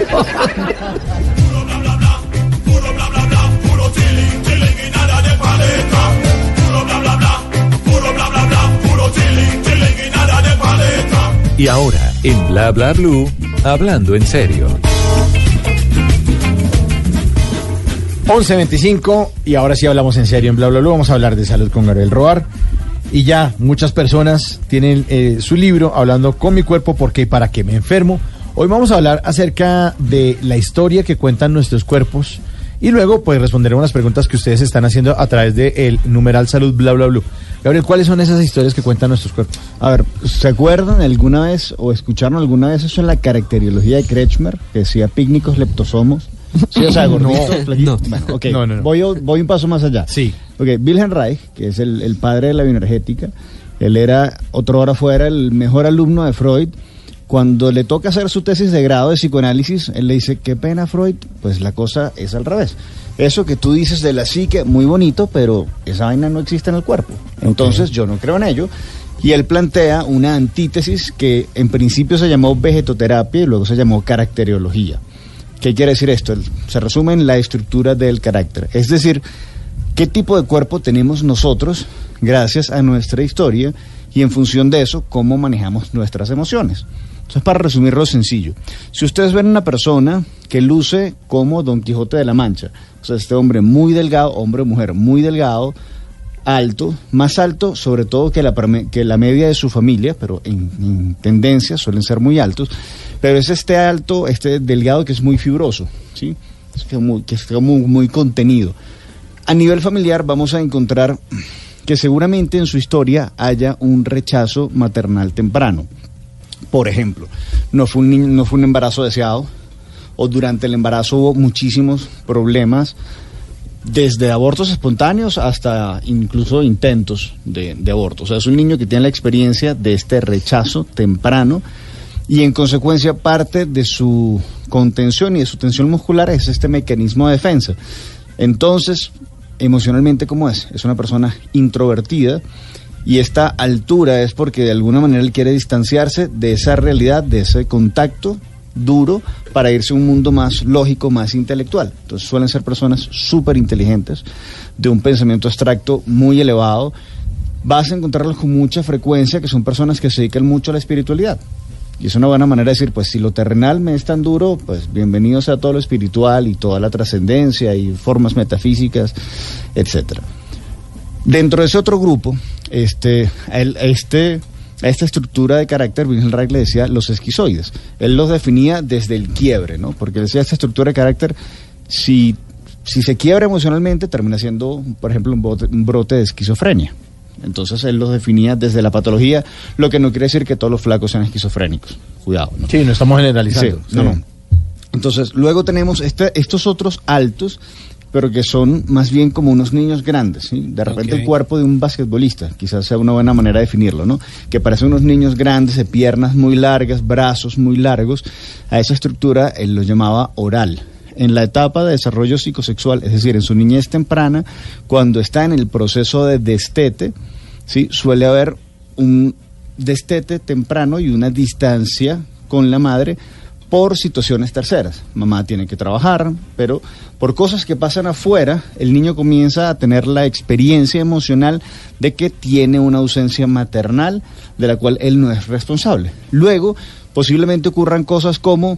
eh, él se tiene que empezar a encargar de la casa o de sus cosas y su niñez se acorta y él tiene la experiencia emocional de que tiene que crecer para poder enfrentar las cosas de la vida. A veces son los hermanos mayores, ¿no? Que tienen como hermanos Ahora, chiquitos de ahí para abajo. ahora vamos a hablar, puede pasar con algunos hermanos mayores, pero ahora vamos a hablar de, la, de las estaturas dentro de la familia y te respondo con eso. Pero entonces, ¿qué pasa con el carácter oral? Él se mueve ya cuando adulto en el mundo como si el mundo le debiera algo, porque es como, pues a me quitaron mi infancia, pues el mundo me la tiene que pagar, ¿sí? No es que anda con una vendetta personal con todo el mundo, pero sí hay una actitud eh, de ligera soberbia en algunos casos, es muy fuerte hablando, o sea, él se defiende hablando, él pelea hablando, pero no le gusta eh, confrontar si tuviera que ir a la violencia. Digamos, un personaje oral muy patético pudiera ser eh, Nicolás Maduro, sí, que tiene esta forma de niño grande, regordete, que le gusta amenazar, pero que cuando le toca pelear a él, siempre pone a otro en el medio, ¿sí? Luego tenemos a este otro personaje que es Sancho Panza. ¿sí? ¿Qué ocurre con Sancho Panza? Es este gordito, bajito, de tono muscular muy elevado, que tiende a la obesidad. Y en su historia lo que ocurrió es que tuvo, en vez de tener cariño incondicional, él sí tuvo cariño, pero lo tuvo condicionado. Entonces está la experiencia de tú tienes que hacer algo para ser querido, tú tienes que hacer algo para merecer cariño, para merecer cuidado, para, ser, para merecer reconocimiento. Y de ahí que nazca ese tono muscular tenso, porque empieza a sentir que el mundo es un lugar hostil y que hay que de alguna manera eh, hacer acorpadito para recibir palo, pues. O estar preparado para eso. Y por eso también aparece Como la grasa, la grasa como mismo. mecanismo de defensa, exactamente. Porque la grasa además simbólicamente le da al cuerpo el calor emocional que no recibe de la familia. ¿sí? Y si es una protección. Es una Y- Y es protección. una pro- protección real. Yo pienso que Sí, una sí, persona que es más gordita, si se resbala y se cae, no se da tan duro. Sí, sí, pero emocionalmente pasa Sí, igual. claro. Sí, so- o Pero- sea, es, es una es una protección que va por partida doble. Claro. Sí, es reserva energética, es una manera de decir, yo puedo seguir más adelante, y cierto, agarra un agarra este sí Don Quijote y ponlo con Sancho Panza Sí, a- claro. a, a co- caminar a distancia y evidentemente sabes cuál colapsa primero, por energía, digo. Entonces, este gordito comienza a enfocarse luego, por ejemplo, es muy frecuente que los gorditos, y sobre todo los gorditos tipo Sancho Panza, para ellos sea muy importante lo material, porque es una manera de poder tener control de ese elemento de intercambio que le garantiza la atención y eventualmente, o tristemente, el afecto del otro se resume en interés mucha gente. Pero bueno, a él le sirve, a él o a ella le sirve para tener ese, ese punto de control. Muchas veces vas a encontrar que lo que se llama ya en los adultos este colapso hacia la obesidad es una manera de decir, pues yo tengo que hacer un montón de cosas, en algunos en algunas personas cosas como trabajar, esa cosa tan terrible que es trabajar, para que me paguen, pues para yo poder tener plata y acepto entonces hacer no necesariamente lo que me apasiona, pero sí lo que me da una mejor renta para yo poder pues pagar la casa, la comida y todas mis necesidades. ¿sí? Este gordito es una persona que además tiene un elemento muy curioso a nivel emocional, ¿sí? que le llaman una conducta pasivo-agresiva. ¿sí? Eres el tipo solidario que está ahí, patria o muerte, está contigo. Cuando no lo necesitas o cuando lo necesitas a medias, él está siempre ahí. Pero en el momento que más lo necesitas, justo ahí te falla. ¿Sí? Increíble. Y además lo debe hacer inconsciente. O sea, Es- sí, entonces no es- esa inconsciencia hace que luego la contraparte reaccione de manera hostil y lo ataque. Te pongo un ejemplo que, además me pasó con mucha frecuencia, lamentablemente, con algunos conocidos y pacientes. ¿no? En este caso era la novia de un arquitecto, ¿sí? estudiante de arquitectura. Entonces, pues la novia sí lo acompañaba todas las noches, el man dibujando y dibujando, haciendo el plano final. Y pasó pues semanas donde ella le hacía el tinto, le hacía el sanduchito y lo cuidaba Lo atendía. lo atendía.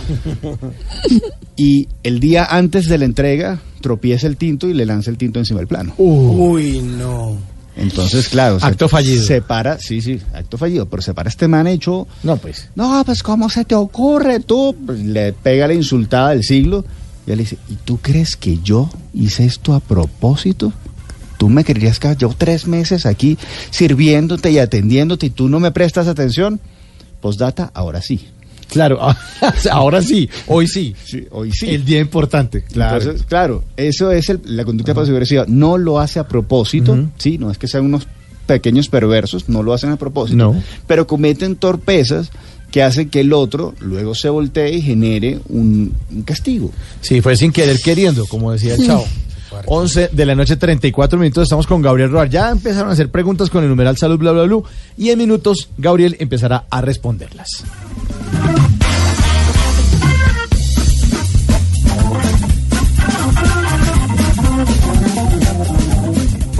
Bla bla blue. Conversaciones para gente despierta. El demo lo canto con Honduras. Dicen una estrella, una figura. De Héctor aprendí la sabrosura. Nunca he visto una joya tan pura. Esto es pa' que quede lo que yo hago dura. Con altura. Demasiadas noches de travesura. Con altura. Vivo rápido y no tengo cura. Con altura. Y de joven para la sepultura. Con altura. Esto es pa' que quede lo que yo hago dura. Con altura. Demasiadas noches de travesura. Con altura. Vivo rápido y no tengo cura. Con altura. Y de joven para la sepultura. Con altura. Pongo rosas sobre el Panamera. Pongo palmas sobre la Guantanamera. Llevo camarones en la guantera. La hago pa' mi gente y lo hago a mi manera. Flores azules y quilates. Y si es mentira que me mate. Flores azules y quilates. Y si es mentira que me mate. Con altura. Esto es pa' que quede lo que yo hago dura. Con altura. Demasiadas noches de travesura. Con altura. Vivo rápido y no tengo cura.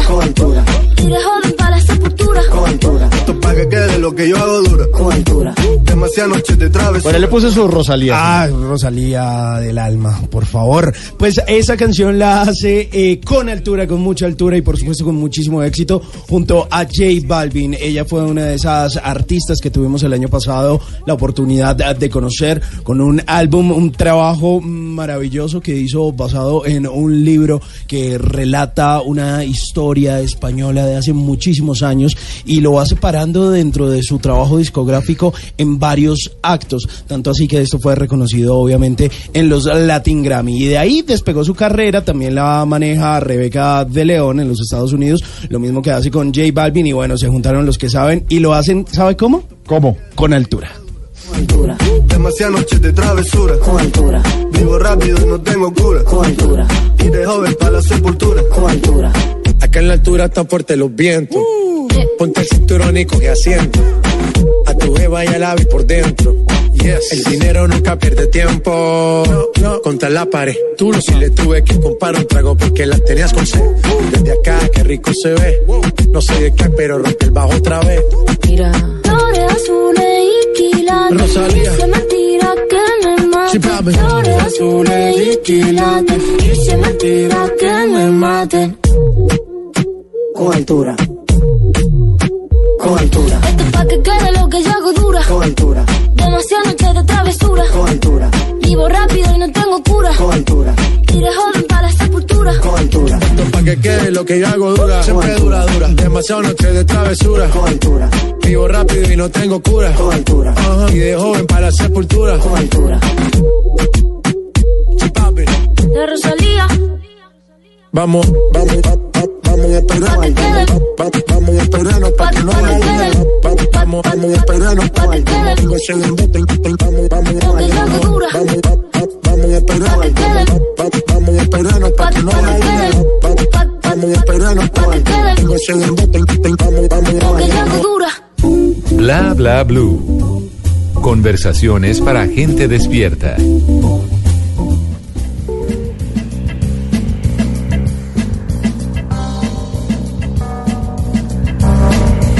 1138 WhatsApp, ¿qué hacemos, Tata Solarte? ¿Para dónde nos vamos? Bueno, hay que conocer el Salón de la Fama de los Compositores Latinos. Resulta ¿Dónde que, es? escuchen muy bien, Ivy Queen y Willy Colón pues van a ingresar a este. eh, Es un escenario muy interesante porque ya se anunció que el 24 de octubre, en la ceremonia actual de los premios La Musa, va a estar Willy Colón. ¿Y qué pasa? Pues es un artista que pues tiene un recorrido importante en la salsa. Ivy Queen tiene una característica muy especial y es que fue una pionera, como nos lo dijeron ahorita las Canarias, fue un modelo a seguir en cuanto al reggaetón. Hoy en día pues tiene su carrera, tiene su nombre, no está tan vigente como Becky G, como Carol G, pero sin duda alguna pues fue un referente para todas estas nuevas generaciones de la música. Pues los están reconociendo y ya se eh, pues lo han comunicado porque el 24 de octubre será este lanzamiento especial. Van a estar acompañados de unos brasileros que se llama Michelle Sullivan y de un argentino que se llama Chicono Barro y de un cubano que se llama Armando Larrinaga. Pero ¿qué es lo que pasa? Rudy Pérez, que es el director ejecutivo de este salón, ha comunicado que estas contribuciones que han hecho tanto Willy Colón en la salsa como Ivy Queen en el género urbano se merecen todo el reconocimiento de la industria. Me parece una maravilla, no solo por Willy Colón, que obviamente es un maestro de la salsa, es uno de esos pilares de este género, sino también me alegra por el reggaetón, yo creo que cada vez lo apoyo más y de verdad que el trabajo que ha hecho Ivy Queen o que hizo para asentar esos cimientos de lo que es hoy en día, de lo que hay haciendo otros artistas puertorriqueños, colombianos y de otros países, se lo debemos a Ivy Queen, a Don Omar y bueno, y a otros grandes de Puerto Rico. Es que la nieve cruel de los años mi cuerpo enfría y se me agota ya la paciencia por ti esperando. Y se me agota ya la paciencia por ti esperando. Que a besos yo te levante al rayar el día y que el idilio perdure siempre al llegar la noche. Y cuando venga la aurora llena de goce, se fundan en una sola tu alma y. Que a besos yo te levante al rayar el día.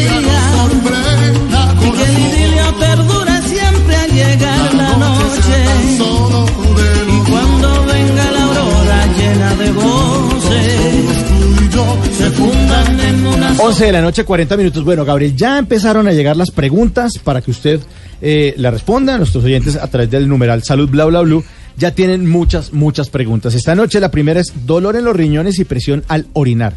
Lo pregunta Jen Mantilla. El tema con los riñones es que ellos son los encargados de la homeostasis, es decir, del equilibrio de los líquidos y simbolizan la liquidez. En ese sentido vamos a estar hablando de dinero. El dolor en los riñones suele estar muy vinculado a ese miedo a no tener plata suficiente para, y ahí usted pone la lista. Y la presión y la presión para orinar en el otro sentido está muy vinculado así a lo animalito, a marcar territorio. ¿sí? La pregunta es, ¿qué presiones tiene él económicas para poder delimitar bien su espacio y su territorio? Bueno, muchas gracias por la respuesta. ¿Más preguntas? Luis Inestrosa pregunta, eh, ¿a qué se deben los tumores benignos en las glándulas? Los tumores benignos en las glándulas de alguna manera lo que están diciendo es no me sé defender de ciertas cosas, me generan molestia, las identifico pero no actúo. Hay una falta de concreción a la hora de marcar límites y, decir las cosas como se tienen que decir. Bueno, nos dice por acá Marta Gavidia. Gavidia, sí, no es Gaviria, sino Gavidia. Y dice, ¿qué significa el té de hepatitis? El té de hepatitis. ¿Qué es eso? Sí, sí, sí, ¿Qué es eso? El, el- bueno, vamos a... Oh, no, no, no, no, es que está separado, es que escribió mal. ¿Qué significa que te dé hepatitis? dé hepatitis. Claro. De Sí, hepatitis es una bolsita de hepatitis. Sí. Ahora hay té de hepatitis. A ver, ¿cómo de hepatitis. Hay té negro, hay té... Té de vaca como el De que vaca nos dijo nuestro invitado. Y este. que le dé hepatitis. que la de hepatitis está muy, muy vinculado a la rabia por no poder sacar mejor provecho de las circunstancias, ¿no? Y sentir que hay un montón de opciones y que hay gente que sí logra sacar provecho y hacer bien las cosas y que esta persona, pues, no lo logra. Se queda con la infusión. Simón Rayita al piso Farad dice, sufro de dolor en el músculo del brazo derecho cuando hay movilidad. ¿Qué puede ser? Es- me imagino que cuando habla del músculo del brazo derecho hablará del bíceps. Si el tema es el dolor en el bíceps, lo que le está costando mucho es acercarse a ese trabajo o acercar a esa pareja y mantenerla en una distancia emocionalmente cómoda. Si, por el contrario, el dolor es en el tríceps, lo que le está costando es poner distancia y marcar el espacio y marcar el territorio. Más preguntas. Caroline, con el numeral salud bla bla blue, eh, pregunta qué se dé lupus en el embarazo. El, bueno, el lupus como buena enfermedad autoinmune va a estar hablando de, de ese no saber cómo defenderse, pero sobre todo no saber cómo defenderse de todas las prerrogativas, todas las fantasías fatídicas y todas esas cosas que ocurren en la familia y que ella por un lado introyecta, pero por el otro lado además teme que también le ocurran a su niño. Bueno, nos dice por acá, me da seguido un calambre en el pie derecho. Mi cuerpo me quiere decir algo con esto, nos lo dice Judith Cano. El calambre en el pie derecho va a estar hablando de ese sobreesfuerzo que hace por contactar la realidad, por tratar de echar raíces, cosa que no está logrando de manera efectiva y en consecuencia no sabe cuál es el siguiente paso para ser asertiva con respecto al cumplimiento de sus metas. Aquí tengo atere.ro UCDM. Me- eh, de un tiempo para acá me da alergia al calzado, mucha picazón y enrojecimiento. O sea que es que le queda chiquito el zapato. Me- sí, pues, Que cambie de O los pies talco. Zapatico cochinito cambia de pie. Pues a- habría que ver qué calzado, porque no creo que sea todo. Si es todo el calzado, ahí yo me inclino más a pensar en una dermatitis. Y si el tema es una dermatitis a nivel de piel, lo que le está generando es mucha molestia la realidad de su entorno inmediato. Si es solo un calzado, pues hay que ver ese calzado, me va a decir el clima emocional en el cual se está generando esa molestia, ya sea trabajo o deporte o en el momento de ocio. Acá dice Ángela Avellaneda, se me cuartea la piel de los dedos de las manos, no puedo lavar sin guantes, ¿esto es normal? No, pues normal no es. Evidentemente, eso sí es una dermatitis, pero en este caso lo que le cuesta a ella es manejar esas sutilezas o más bien manejar cuando no son sutil, cuando no son amorosos, cuando no son cariñosos con ella, eso le genera mucha rabia, pues la pela, literalmente. Sí, entonces ese mol- esa, esa molestia se evidencia en esta escamación de la piel porque lo que le falta es ese contacto sutil, esa caricia. Mire, nos dice por acá Juanse Guairados. Me da alergia en medio de los senos, va y viene, ¿qué puede ser? En los senos, por un lado, vamos a estar hablando de estos elementos que generan la sensación de identidad en la mujer. Y esa alergia es no sentirse muy valorada en sus formas de dar cariño, ni por la familia ni por su pareja. Bueno, 11 de la noche, 46 minutos. Sigan ustedes con el numeral salud bla bla blue. Preguntándole a Gabriel Roar que nos está acompañando esta noche. Aquí hay uno que es muy común, no es tanto una enfermedad sino un mal hábito. Dice arigelit.p. Siempre he tenido el mal hábito de comerme las uñas y hasta los cueritos de los dedos. ¿Esto qué significa? Ansiedad, muy sencillo. Esa ansiedad justamente por no saber manejar mejor las situaciones de su vida. Si, si ella creyera por un lado más en ella, creyera más en su capacidad de resolver, actuaría de una manera más concreta. Pero ella cada vez que actúa es como, lo hago, pero le gustó al otro y si fue bien y si me critica, entonces sí, sí, sí, no. Y tiene una tormenta de fantasías que no le permiten ser asertiva. Eh, ¿Los niños se comen mal las uñas? ¿O, o esos eh, parejitos, los adultos también? No, no, es, yo no, no tengo estadística para poder ser eh, tan crítico, pero yo conozco más adultos que niños que se comen las se uñas. comen las Y el niño que se come las uñas es porque uno de los dos padres lo hace. O sea, es un tema de modelaje. Ah, sí, también es, es un tema ahí. Sí, sí, hay un tema de modelaje. muy Que la mejor enseñanza es el ejemplo, ¿no? Totalmente, totalmente. 11.47. Ustedes, por favor, sigan preguntándole a Gabriel Roar. Y también chequen el, el libro Hablando con mi cuerpo, porque y para qué me enfermo, que lo consiguen todas las librerías de editorial Oveja Negra. Eh, un experto en esto, ya más de 20 años, eh, hablando e investigando esto de la biodecodificación. Estamos en Bla Bla Blue.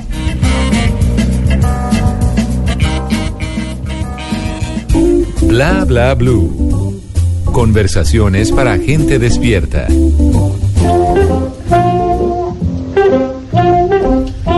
Antes de que se acabe el día, vale la pena recordar que un día como hoy, pero del año 1962, en Buenos Aires, Argentina, el dibujante Quino tuvo la idea de dibujar Mafalda. Mafalda es el nombre de una tira de prensa argentina desarrollada por el humorista gráfico Quino y estuvo eh, publicada desde 1964 hasta 1973, protagonizada por la niña Mafalda, un espejo de la clase media argentina y de la juventud progresista que se muestra preocupada por la humanidad y la paz mundial y por supuesto se revela contra un mundo legado por sus mayores. En 1962, eh, Quino llevaba cerca de una década realizando humor gráfico cuando un amigo lo contactó con el fin de crear una tira de historietas para promocionar una marca de electrodomésticos del nombre Mansfield.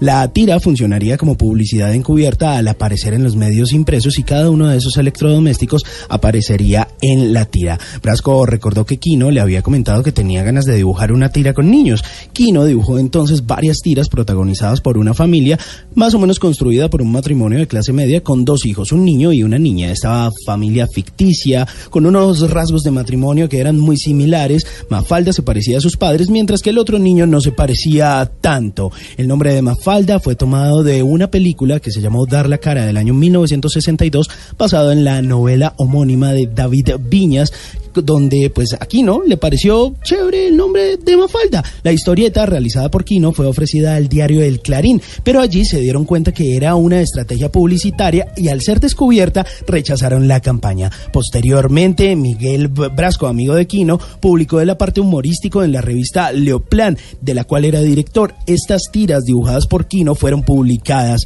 con posterioridad. En el año de 1964, Julián Delgado, director de la revista Primera Plana, acordó con Quino comenzar a publicar en este medio la famosa Mafalda, ya desvinculada de sus propósitos publicitarios. Quino dibujó a Mafalda con muchas historias más junto a sus padres. Con el correr del tiempo, Quino iría agregando personajes, destacándose entre estos los amigos de Mafalda, Felipe, Manolito, Susanita, Miguelito y Libertad y por supuesto su hermano Guille. Antes de que se acabe el día, vale la pena que se tome la sopita. No me le haga el feo como Mafalda. Vea que su mamá se la hace con mucho amor, no sea así. Deje de estar tragando solo cositas de paquete y gaseosas. Mira a ver si se alimenta bien. Pero ¿por qué siempre sopa, mamá? ¿Por qué? Si nosotras nos queremos, si tú sientes amor por mí, si yo siento amor por ti, ¿por qué arriesgarse a que naufrague nuestro afecto? Nunca te irás a la cama sin aprender algo nuevo. Bla bla blue.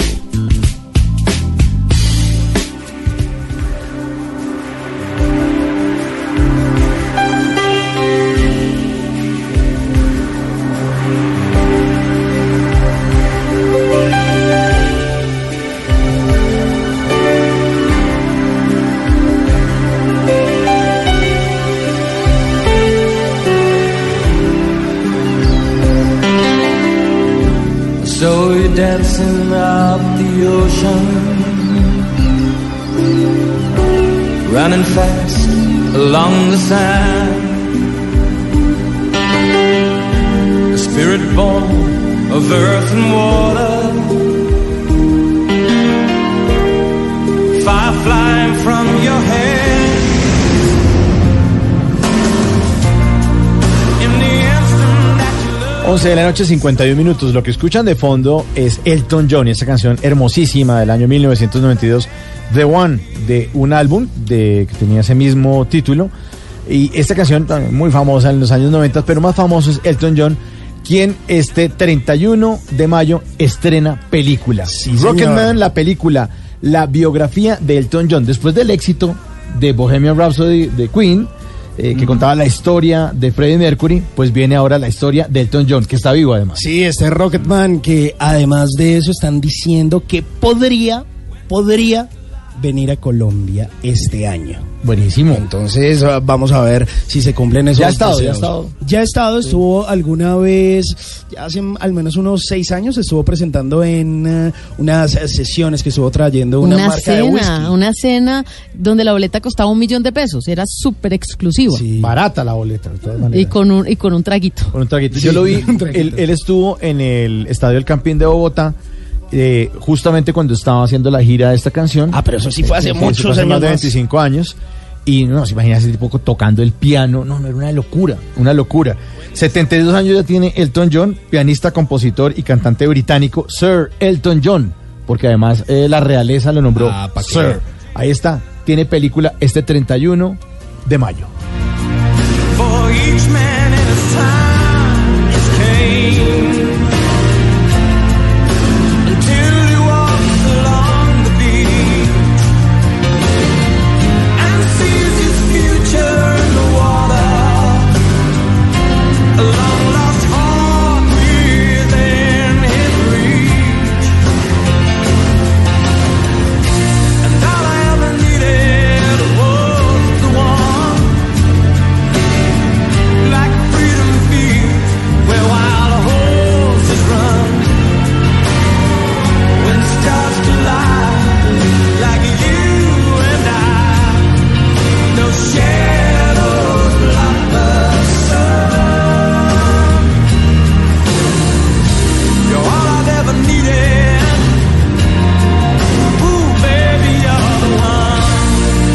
nuestros oyentes continúan haciendo preguntas a través del numeral salud bla bla bla y nuestro control master Rafa Arcila tiene una pregunta para Gabriel. Ahí Rafa, ahora el micrófono por favor y le pregunta a Gabriel. Sí, por ahí. Hola. Sí, señor, ahí está. Muy bien, doctor. Como cañón. eh, buenas noches. Un testimonio real, ¿no? O sea, no estamos inventando nada. Resulta que me salieron unas ronchitas, o ronchitas no, como unas eh, ampollitas en las manos y no pican. O sea, me, me arden, me duele en las dos manos. Unas ampollitas chiquitas. ¿En las palmas o en dónde? Palma o de dedos? ¿En los En los dedos? dedos. sí.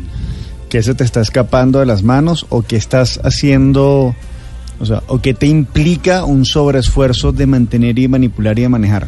O sea, porque pareciera que hay alguna relación o en la que las formas están siendo un poco agresivas o cáusticas, por decirlo de alguna manera, o que tienes que hacer un esfuerzo muy grande por mantenerte firme en tu carácter y que te entiendan qué es lo que estás queriendo decir y cómo estás queriendo hacer las cosas sobre todo.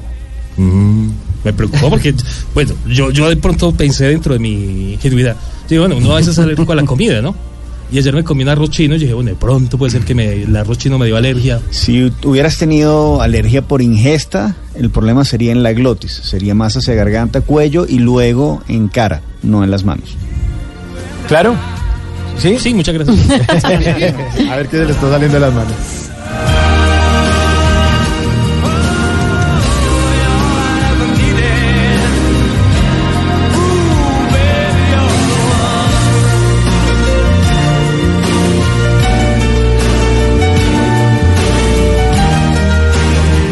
Arribas 211 quiere saber a qué se deben los hongos en los pies, pero yo me hago la pregunta, ¿esto es falta de higiene o va un poco más allá? ¿Significa algo más? No, pues evidentemente el, el higiene y el control de la humedad sobre todo. O sea, salir de la ducha y no secarse bien los pies, de repente no ponerse talco, en algunos casos excesiva sudoración, son condiciones que propician que crezcan al menos hongos, sino eh, formas varias de resequedad. Pero lo que está hablando es de que en su entorno tiene, así como crece ese hongo, tiene cosas o personas no tan deseadas en, en ese entorno cercano, en esas raíces, en esa familia o por lo menos donde él se siente que le gustaría echar raíces. Ahí hay gente que no va. Nos dice por acá Camilo Bolaños con el numeral salud bla bla blue. ¿A qué se debe la resequedad en los brazos? Siempre me ocurre. Es como si estuviera eh, portando o vistiendo un escudo. Entonces, esa resequedad es por tener que defenderse, es por el, es, a ver, Eh, los espartanos, ¿sí? cuando, cuando entrenaban para ser, ser soldados en su adolescencia temprana o niñez tardía, ellos se frotaban con los árboles y con los muros para generar justamente esa, esa resequedad y ese cuero eh, como más grueso. Y es para aguantar el impacto y bajar la sensibilidad. La resequedad en el brazo es lo mismo. La, necesidad, la sensación de que el entorno se vuelve agresivo, se vuelve agreste, se vuelve hostil y yo tengo que portar un escudo y defenderme cuando en el fondo lo que quiero es un beso, un abrazo, una caricia. ¿Quieres Pero suavidad? no la sé pedir, exactamente. ¿Quieres suavidad? Mari Redita al piso basal dice, frecuente hemorragia nasal por rinitis alérgica. ¿A qué se debe? Pues la pregunta para ella es qué es lo que está ocurriendo en la familia que le genera esa sensación de desasosiego, esa sensación a veces de asfixia y a veces de sinsabor. ¿Sí? Ella resuelve eso y va a encontrar que esa rinitis alérgica, porque a nivel de emoción, esa rinitis habla de rabia, pero rabia ¿por qué? Rabia porque ocurren cosas que ella no supo prever, no vio venir, no pudo identificar hasta que ya era muy tarde y ahora que está, pues como que tiene que tragar grueso o comer entero y, y no puede salir de eso, pero no lo disfruta. Pero tampoco ponen los límites correctos ni las condiciones apropiadas porque es la familia. ¿Y la sangre? Familia. Familia. Sí. Es identidad familiar, lo que está en el fondo. Bueno, pues esta es una pregunta más personal. Mi mamá lleva como unos dos meses con un dolor de codo en el codo derecho. ¿Eso por qué puede pasar? Bueno, mucha gente Caña. siempre, siempre. Sí. No, mucha gente siempre vincula el tema del codo con que le pegas en el codo y dar la mano o, o la aprieta más, pero sí estar hablando de cómo articular esta distancia. Cuando el problema es en codo, por ejemplo, lo que llaman codo de tenista, lo que cuesta es terminar de hacer el, el ejercicio de extender el brazo. Y si estamos hablando del brazo derecho, va a estar invariablemente vinculado el tema de trabajo, el tema social o el tema pareja que le está costando ponerlo en su sitio. Pues. Aquí tengo otro usuario, eh, Laura Toro. Dolor intenso en todo el brazo derecho. Es un, un poco lo mismo, o sea, es la sensación defensiva, pero cuando hablamos de dolor intenso, lo que estamos hablando es que hay un cansancio por todo lo que se ha hecho por esta pareja o todo lo que se hace por este trabajo y que no siempre es reconocido. Pues si no, no, no tendría la, la queja de la fatiga. Bueno, nos dice por acá con el numeral eh, salud bla bla blue. Iris Maddox eh, nos dice, oiga, sufro de una carraspera en, la garganta. Es eh, frecuente, tengo mucha tos, no fumo. ¿Pero a qué se debe esto? A que no dice lo que necesita, a que no pide lo que necesita. Está tragando las palabras. O sea, está tragando las palabras y las emociones. O sea, pero, pero es el, el no saber pedir, el no siempre sentirse de repente merecedora de ese cariño, de ese cuidado, de esa palabra de afecto. Y ese desmerecimiento personal se vuelve en el... ese, la no lo digo, sí. Trato de limpiarme la garganta, pero no, la, no puedo limpiar la emoción. Ahí queda. 12 en punto. Gabriel, muchas gracias por acompañarnos. Gracias a Como siempre, aquí todos los miércoles. Gabriel Quedaron, te cuento, y quedaron dos estructuras de carácter pendiente. La podemos hablar el otro miércoles. Sí. Este, y completamos la idea, pues. Bueno, perfecto. Ahí es el compromiso. Entonces, el próximo miércoles, Gabriel Robar de nuevo aquí en Bla Bla Blue. Y ustedes sigan, sigan buscando el libro Hablando con mi cuerpo. ¿Por qué y para qué me enfermo? Gabriel, buenas noches. Y nosotros, después de Voces y Sonidos, en el 316-692-5274, pues los esperamos para que nos cuenten todo lo que quieren. Esto es Bla Bla Blue.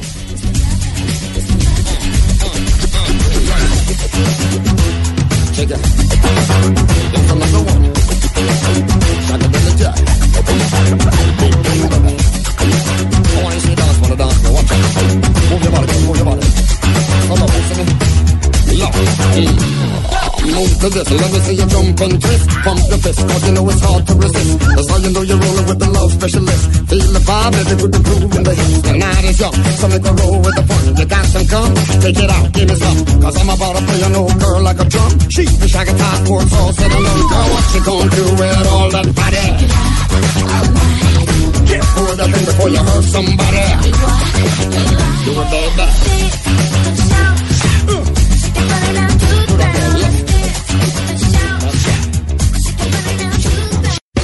Háblenos de usted. Llámenos al 316-692-5274 y cuéntenos su historia.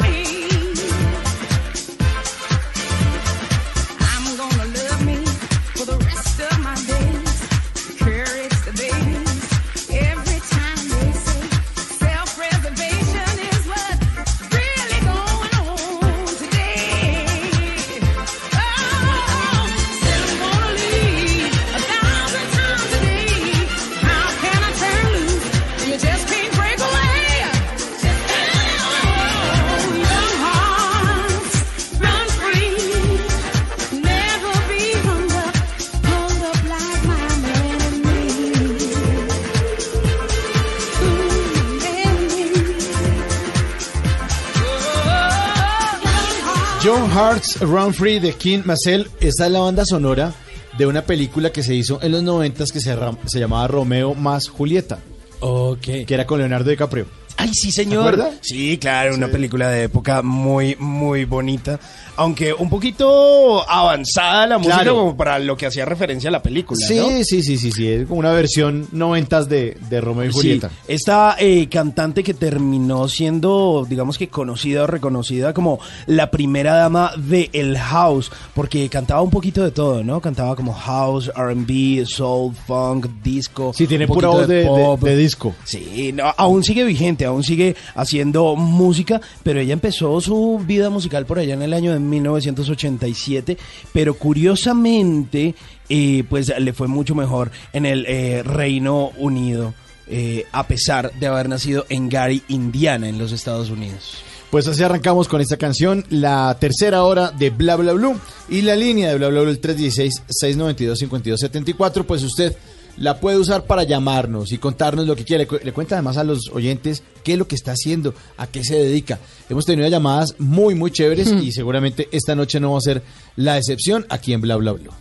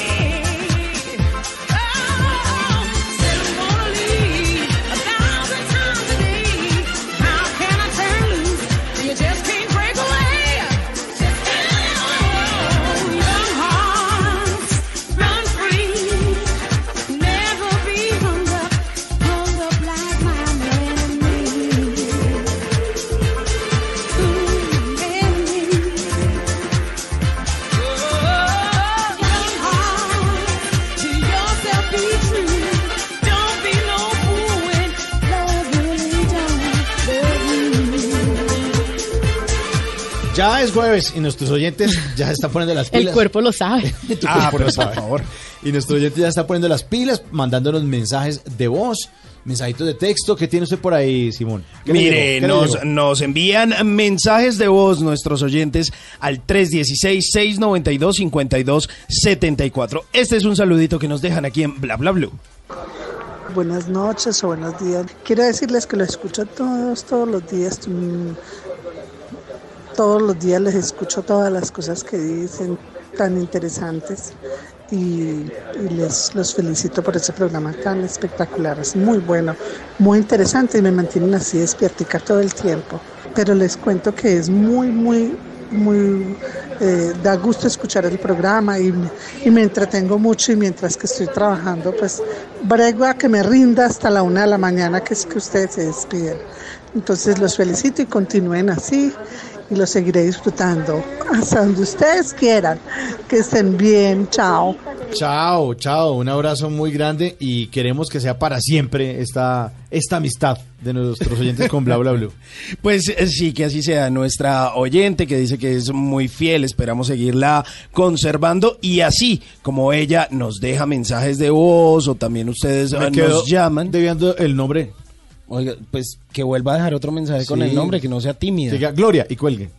Hola, ¿se acuerdan de mí? Gloria, chao.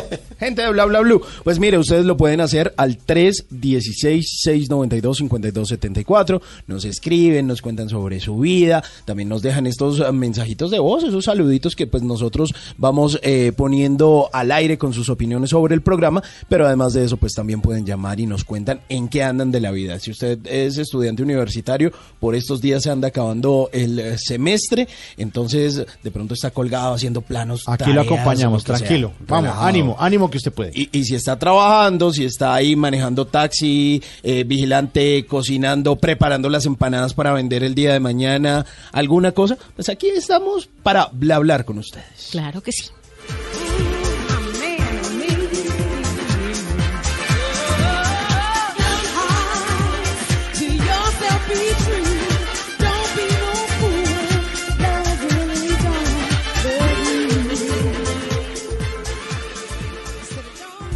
Bla bla blue. Conversaciones para gente despierta.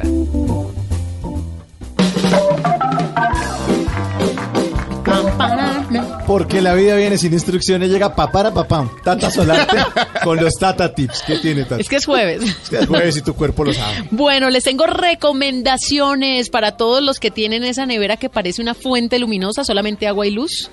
Los que, pero eso sí, han dejado por allá una sobrita de almuerzo y ya lleva como tres meses, se le olvidó sacarla y la nevera huele feo. No tiene nada, pero huele feo.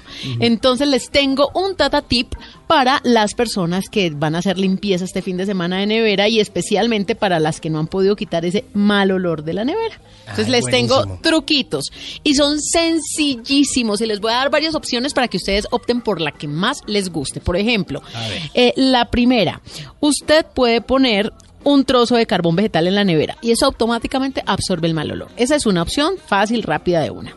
Otra opción, un vasito con zumo de limón. También absorbe el mal olor. Otra, otra, otra. Usted A puede ver. cortar un limón a la mitad y ahí introduce como clavando esos clavitos de olor que venden, que huelen deliciosos, Sí, también sí. y los pone en la nevera. También absorbe el mal olor.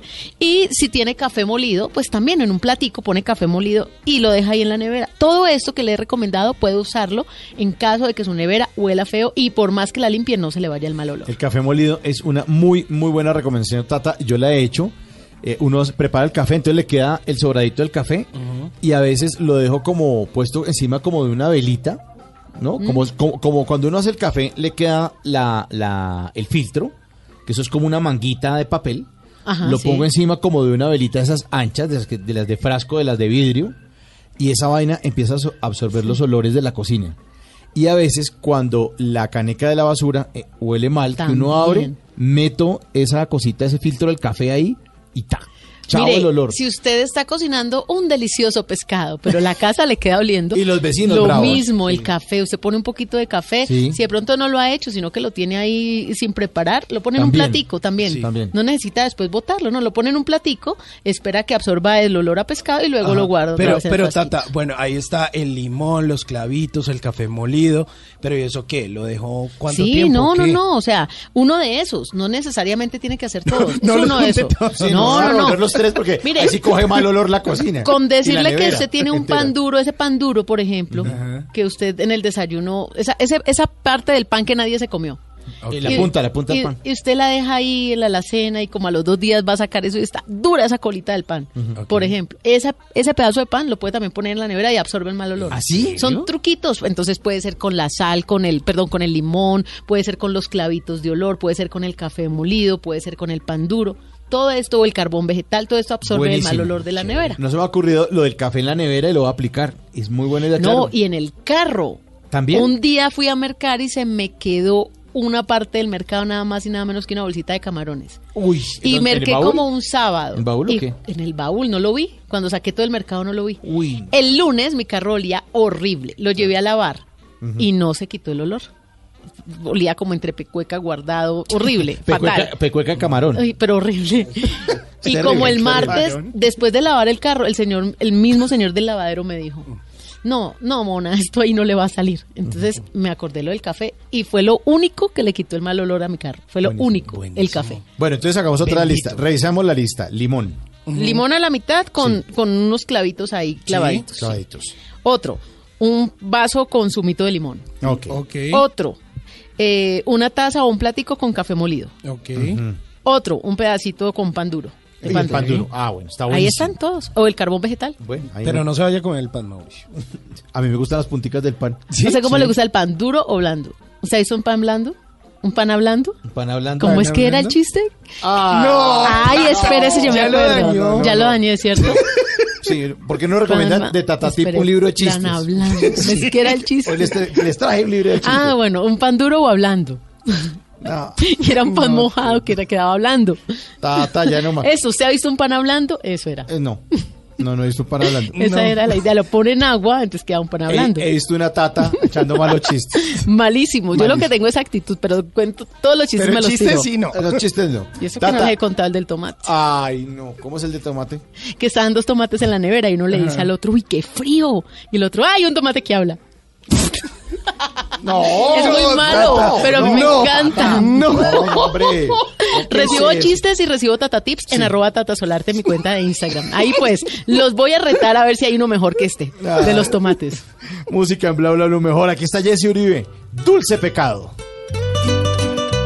Jesse Uribe,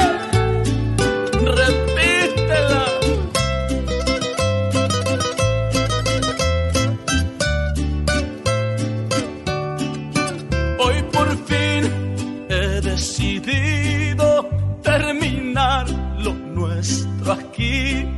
Le hace daño a nuestras vidas esta relación prohibida. Y cuando me atrevo a hablar, vas a cortar con esta historia de amarnos a la escondida.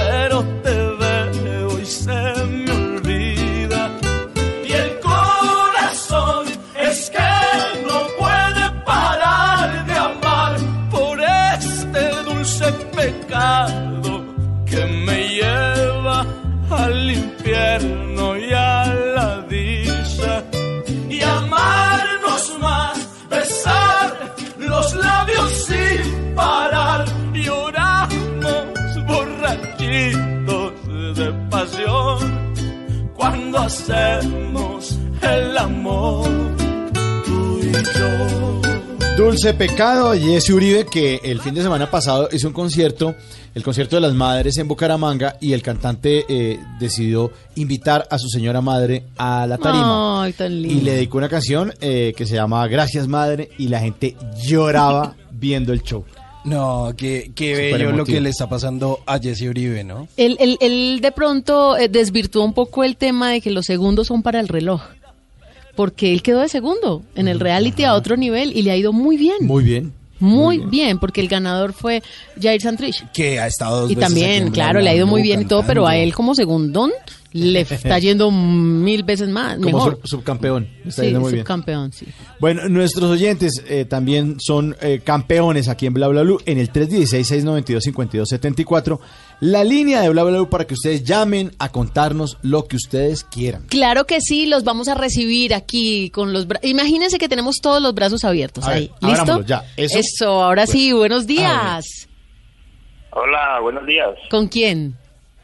Juan Argumedo. ¿Cómo? Juan, Ah. Juan Argumedo, Argumento. ¿Y ese apellido dónde es, Juan? de por acá de la costa, de Sagún, De Sagún, Córdoba. Rica, Sagún, Córdoba. Sí, señor. Córdoba. Espere, yo cierro los brazos, lo abrazo, ahora sí, rico, listo, lo escucho, porque está despierto hasta ahora. Porque me gusta trasnocharme con ustedes. Tan bonito. ¿Y qué Mm. hace usted normalmente, don Juan? Yo trabajo en, en una empresa que es una empresa logística de universidades. Ahí funcionan varias universidades, pues, y ahí trabajo como, como coordinador académico. ¿Y qué le toca hacer? ¿Le toca esta- estar pendiente de las materias de los alumnos y eso? No, pues me toca registrar las matrículas, estar pendiente que asistan a clase, eh, acompañarlos en, la- en las aulas de clase, porque las clases son virtuales, eh, polimodales. Ahí reciben las clases por televisión en vivo. O sea, no van, Entonces, no van nunca a la universidad o van de vez en cuando. No, sí, ellos vienen a la universidad, Sí. eh, están en un salón de clases Sí. y ven las clases por, por televisión. Hay un televisor de 42 pulgadas y están ahí viendo sus clases en vivo. Interactúan con los profesores con la plataforma de la universidad por WhatsApp o cualquier medio tecnológico que los profesores les indiquen Y Juan, ¿y los profesores dónde están? En Bogotá. Uy, qué buena idea esa. Claro, entonces, En Bogotá. eh, y, y eso todo esto ocurre en Sagún? Sí, en Sagún. Imagínese, Eh, buenísimo porque fíjese que eh, Bogotá es una de las ciudades más caras del país. Entonces, un papá cómo hace para mandar al hijo a la universidad, separarse de su hijo y además dar, mandarle la mesada cada 15 de esos un billete y mándele para que pague transporte y todo. Se queda en Sagún y el profesor está en Bogotá dictándole clase en vivo y además está interactuando y le puede, le puede preguntar qué bueno. Sí, eso es una, una buena alternativa para personas que, que viven súper lejos y no pueden desplazarse de pronto a, un- a una ciudad, a una capital donde están las universidades principales. Son cinco universidades prestigiosas que hay aquí, no sé si puedo dar los nombres. Claro, Sí, hágale, claro. hágale. Sí, eh, está la Universidad Autónoma de, de Manizales, la Universidad Autónoma de Bucaramanga, SECAR, que es de Cincelejo, la Universidad eh, Tecnológica de Bolívar, está la Fundación Universitaria de Popayán y está la Iberoamericana de, de Bogotá. La Universidad Autónoma de Bucaramanga es la UNAP, que es buenísima. La UNAM. Buenísima, buenísima. Y ellos tienen unos planes de, de educación virtual. Eh, les cuento a los oyentes y a mis compañeros de mesa, mi esposa está estudiando en la UNAP, vive en Bogotá mi esposa, y estudia online. Ella está estudiando literatura. Pero en ningún momento tiene que ir allá a la Nunca universidad. ha ido a la Universidad Autónoma de Bucaramanga. Y, el, y, Nunca. el, y, el, y, el- y Nunca. la carga académica, ¿qué tal? Común y corriente. Fuerte, fuerte, lee los parciales, los trabajos, eso es con el nivel de esa universidad bien, bien fuerte. Eh, Lo que hay que Dura. tener es voluntad y. Disciplina. Disciplina. Claro, porque usted no tiene ahí al profesor tomando listo, sino que es usted mismo con Pero- su ordenador. Pero Tata, tiene que mandar los trabajos tal día a tal hora. Hay una plataforma y los tiene que subir. Pero me encanta. Y los profesores Claro. leen los trabajos y lo evalúan. ¿Y, y el precio? es más barato que una que sí, a la sí, universidad. sí, sí, sí, ah, sí. no, pero ahí sí es el combo completo. Combo completo. Entonces Como están nos gusta. La Autónoma de Manizales, la de Bucaramanga, ¿cuál más está? De Cincelejo, La de Cincelejo. la Fundación Universitaria de Popayán y la Iberoamericana de Bogotá. Iberoamericana de Bogotá. Buenísimo. El, el operador se llama Edupol, no sé si lo han escuchado. No. ¿Uquel? ¿Uquel? Edupol, Educol. Edupol, Edupol, Pol, Pol. Con P, PL, Sí, Edupol, que es Educación Polimodal. Es Ah. la única empresa que tiene este sistema de, de, de, de clases virtuales polimodal, televisión por- en vivo. Qué Clases bueno, eso está, televisión. eso está muy bueno. ¿Y usted en qué tenemos- horarios? Tenemos sedes. eh, Sí. La universidad es solamente, eh, solamente, cada universidad tiene un día a la semana para dictar su, su clase. Por ejemplo, la Universidad Autónoma de Bucaramanga son los lunes Ah, claro. y el horario es de seis y media de la tarde a nueve y treinta y cinco de la noche. O sea, que son horarios flexibles para personas que trabajan. Claro, buenísimo. La. Y así toda cada uno tiene su día de lunes a de lunes a sábado. La única universidad que trabaja lo trabaja de día es SECAR con la licenciatura desde las seis y media hasta las cinco de la tarde, seis de la tarde. Bueno, ¿y qué carreras tienen? ¿Cuáles son los programas académicos? Con la Ibero tenemos ingeniería industrial, psicología y contaduría pública. Con la de Bucaramanga, eh, regencia en farmacia y salud y seguridad en el trabajo. Con la de Manizales, administración de empresas, tecnología en gestión de negocios, tecnología en gestión de negocios agroindu- agroindustriales, especializaciones, maestrías. Eh, con la de Popayán tenemos administración agropecuaria y y cómo ya se me olvidó la otra Eh, comunicación social comunicación social sí es que, que, que cuando escuché la tata me quedé yo tatareando también Ay, divino. piropo.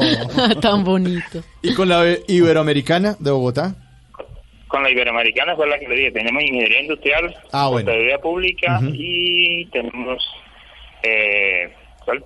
no digo que la tata ya me puso a tatarear Otra vez. Oiga, Juan, bueno, te- este usted, perdón, usted- no, usted es el coordinador académico, nos está contando, usted es el coordinador académico entonces de Edupol. Sí, acá en Saúl, sí. Y estoy también encargado de la parte comercial, o sea, tengo un personal a cargo que salen a conseguir estudiantes para acá, para la, para, para la universidad y pues ellos ganan sus comisiones por, por cada estudiante que traigan, se ganan un bono de 100 mil pesos en efectivo cada persona, ah, niño cada joven que tenga. Sí. Los tiene bien estimuladitos. Sí, claro. Oiga, y más es la política de, de, de la empresa, del grupo. Y en toda esa área de Sagún, ¿cuánta gente hay? ¿Cuántos estudiantes? Y más o menos de qué edades, porque me imagino que no solo hay jóvenes, ya hay Gente adultos, trabajando gente ya. trabajando, entrada en años que dice, oiga, yo nunca pude estudiar, quiero hacerlo. Sí, mire que la, la mayoría de los estudiantes de, de- de- que, que estudian acá son personas bastante adultas, sí, que de pronto dejaron de estudiar un tiempo y quisieron retomar los estudios o simplemente que, quieren estudiar. Y los que más, los más jóvenes que tenemos son los de SECAR, que son, la mayoría son normalistas superiores y que quieren terminar su licenciatura.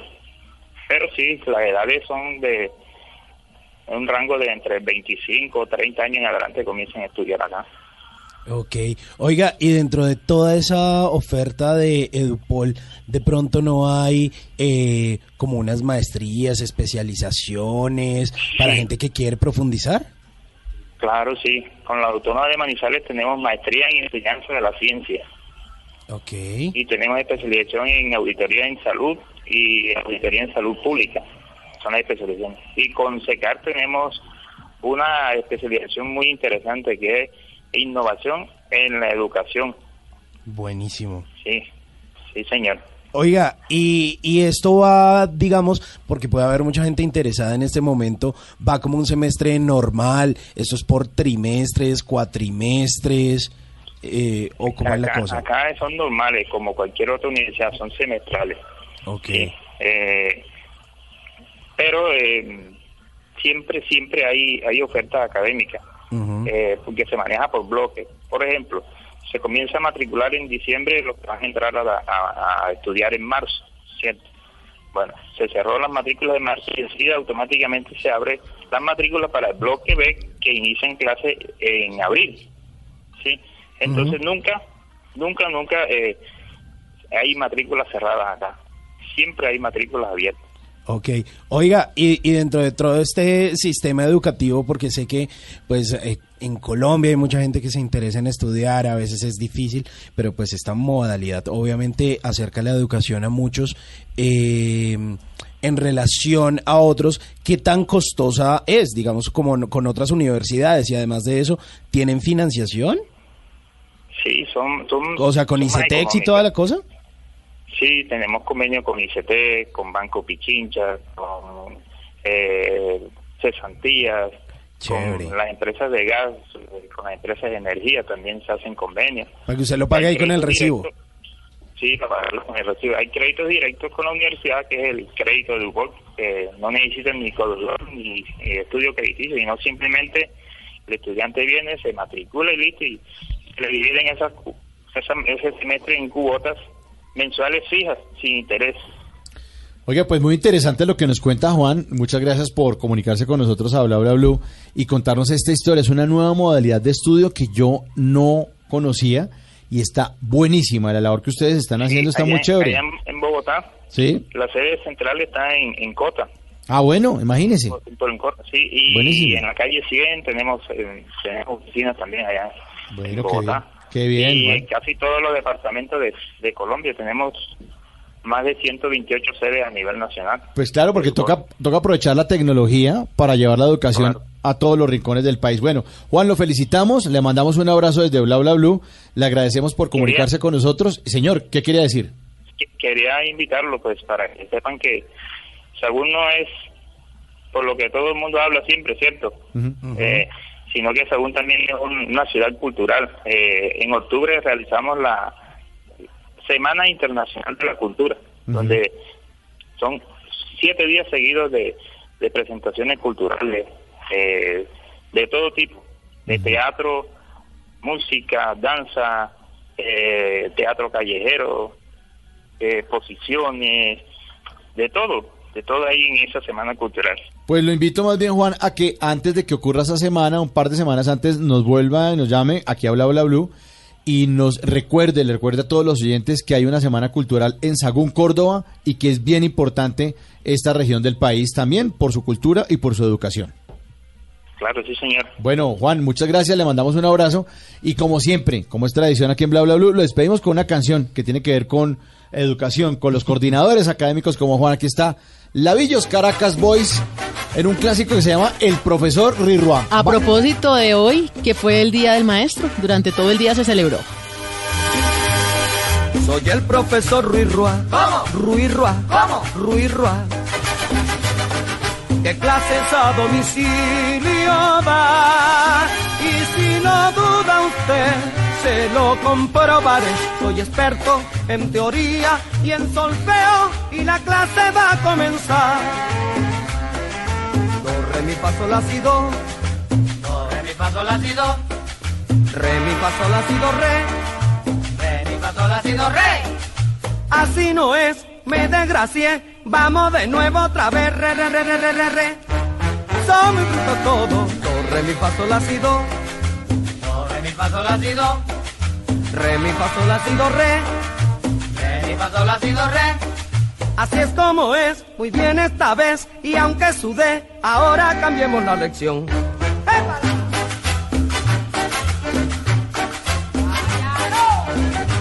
Sí, señor, un clásico de Lavillos Caracas Boys. Buena música. Esa época del porro de Lavillos hicieron demasiadas canciones. Todavía están vigentes, ¿no? Todavía siguen haciendo, pero no, no como los clásicos de los años 50, 60, 70. Lavillos Caracas Boys, eh, fundada por Billo Frometa, un caraqueño eh, importantísimo. En, en el 40, 1940 se fundó la Villa Ah, bueno, Billo era, Boys. perdón, me corrige, eh, bueno, yo estoy diciendo aquí una brutalidad. Y don Otoniel Zapata me dice, Billo era de República Dominicana, pero venezolano también de adopción. Hay una cantidad de cantantes que se vuelven también de otro de otro lado, ¿no? Como que donde Sí, lo, lo que pasa es que para esa época Venezuela y unos añitos más adelante, pues como que sí había mucha internacionalización, ¿no? Llegó mucha migración luego de la Segunda eh, Guerra Mundial, llegó gente del Caribe, llegó gente de Europa y digamos que eh, todo esto de Lavillos Caracas Boys y todas estas bandas, orquestas tropicales más bien terminaron siendo como un reflejo, como un poco espejo de lo que sucedía en Estados Unidos con el jazz, ¿no? En que aquí con nuestros sonidos. Sí, el sonido de la, de la Big Band suena como esto, pero en inglés. Exacto. Y tocando otras cosas.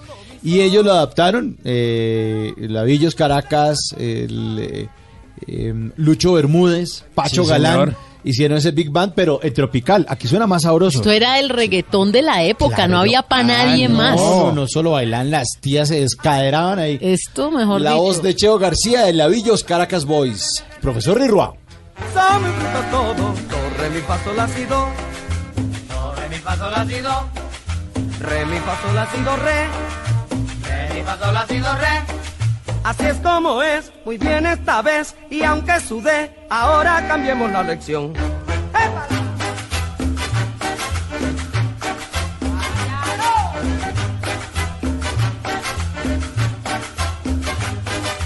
Do, mi, la, sol, si, re, la. Si, re, la, sol, do, mi, sol. Do, mi, la, sol, si, re, la. Si, re, la, sol, do, mi, sol. Do, re, mi, fa, sol. Re, mi, fa, sol, la. Re, mi, fa, sol, la, sol, fa, mi, re, do. Do, re, mi, fa, sol. Re, mi, fa, sol, la. Re, mi, fa, sol, la. Bla bla blue. Conversaciones para gente despierta.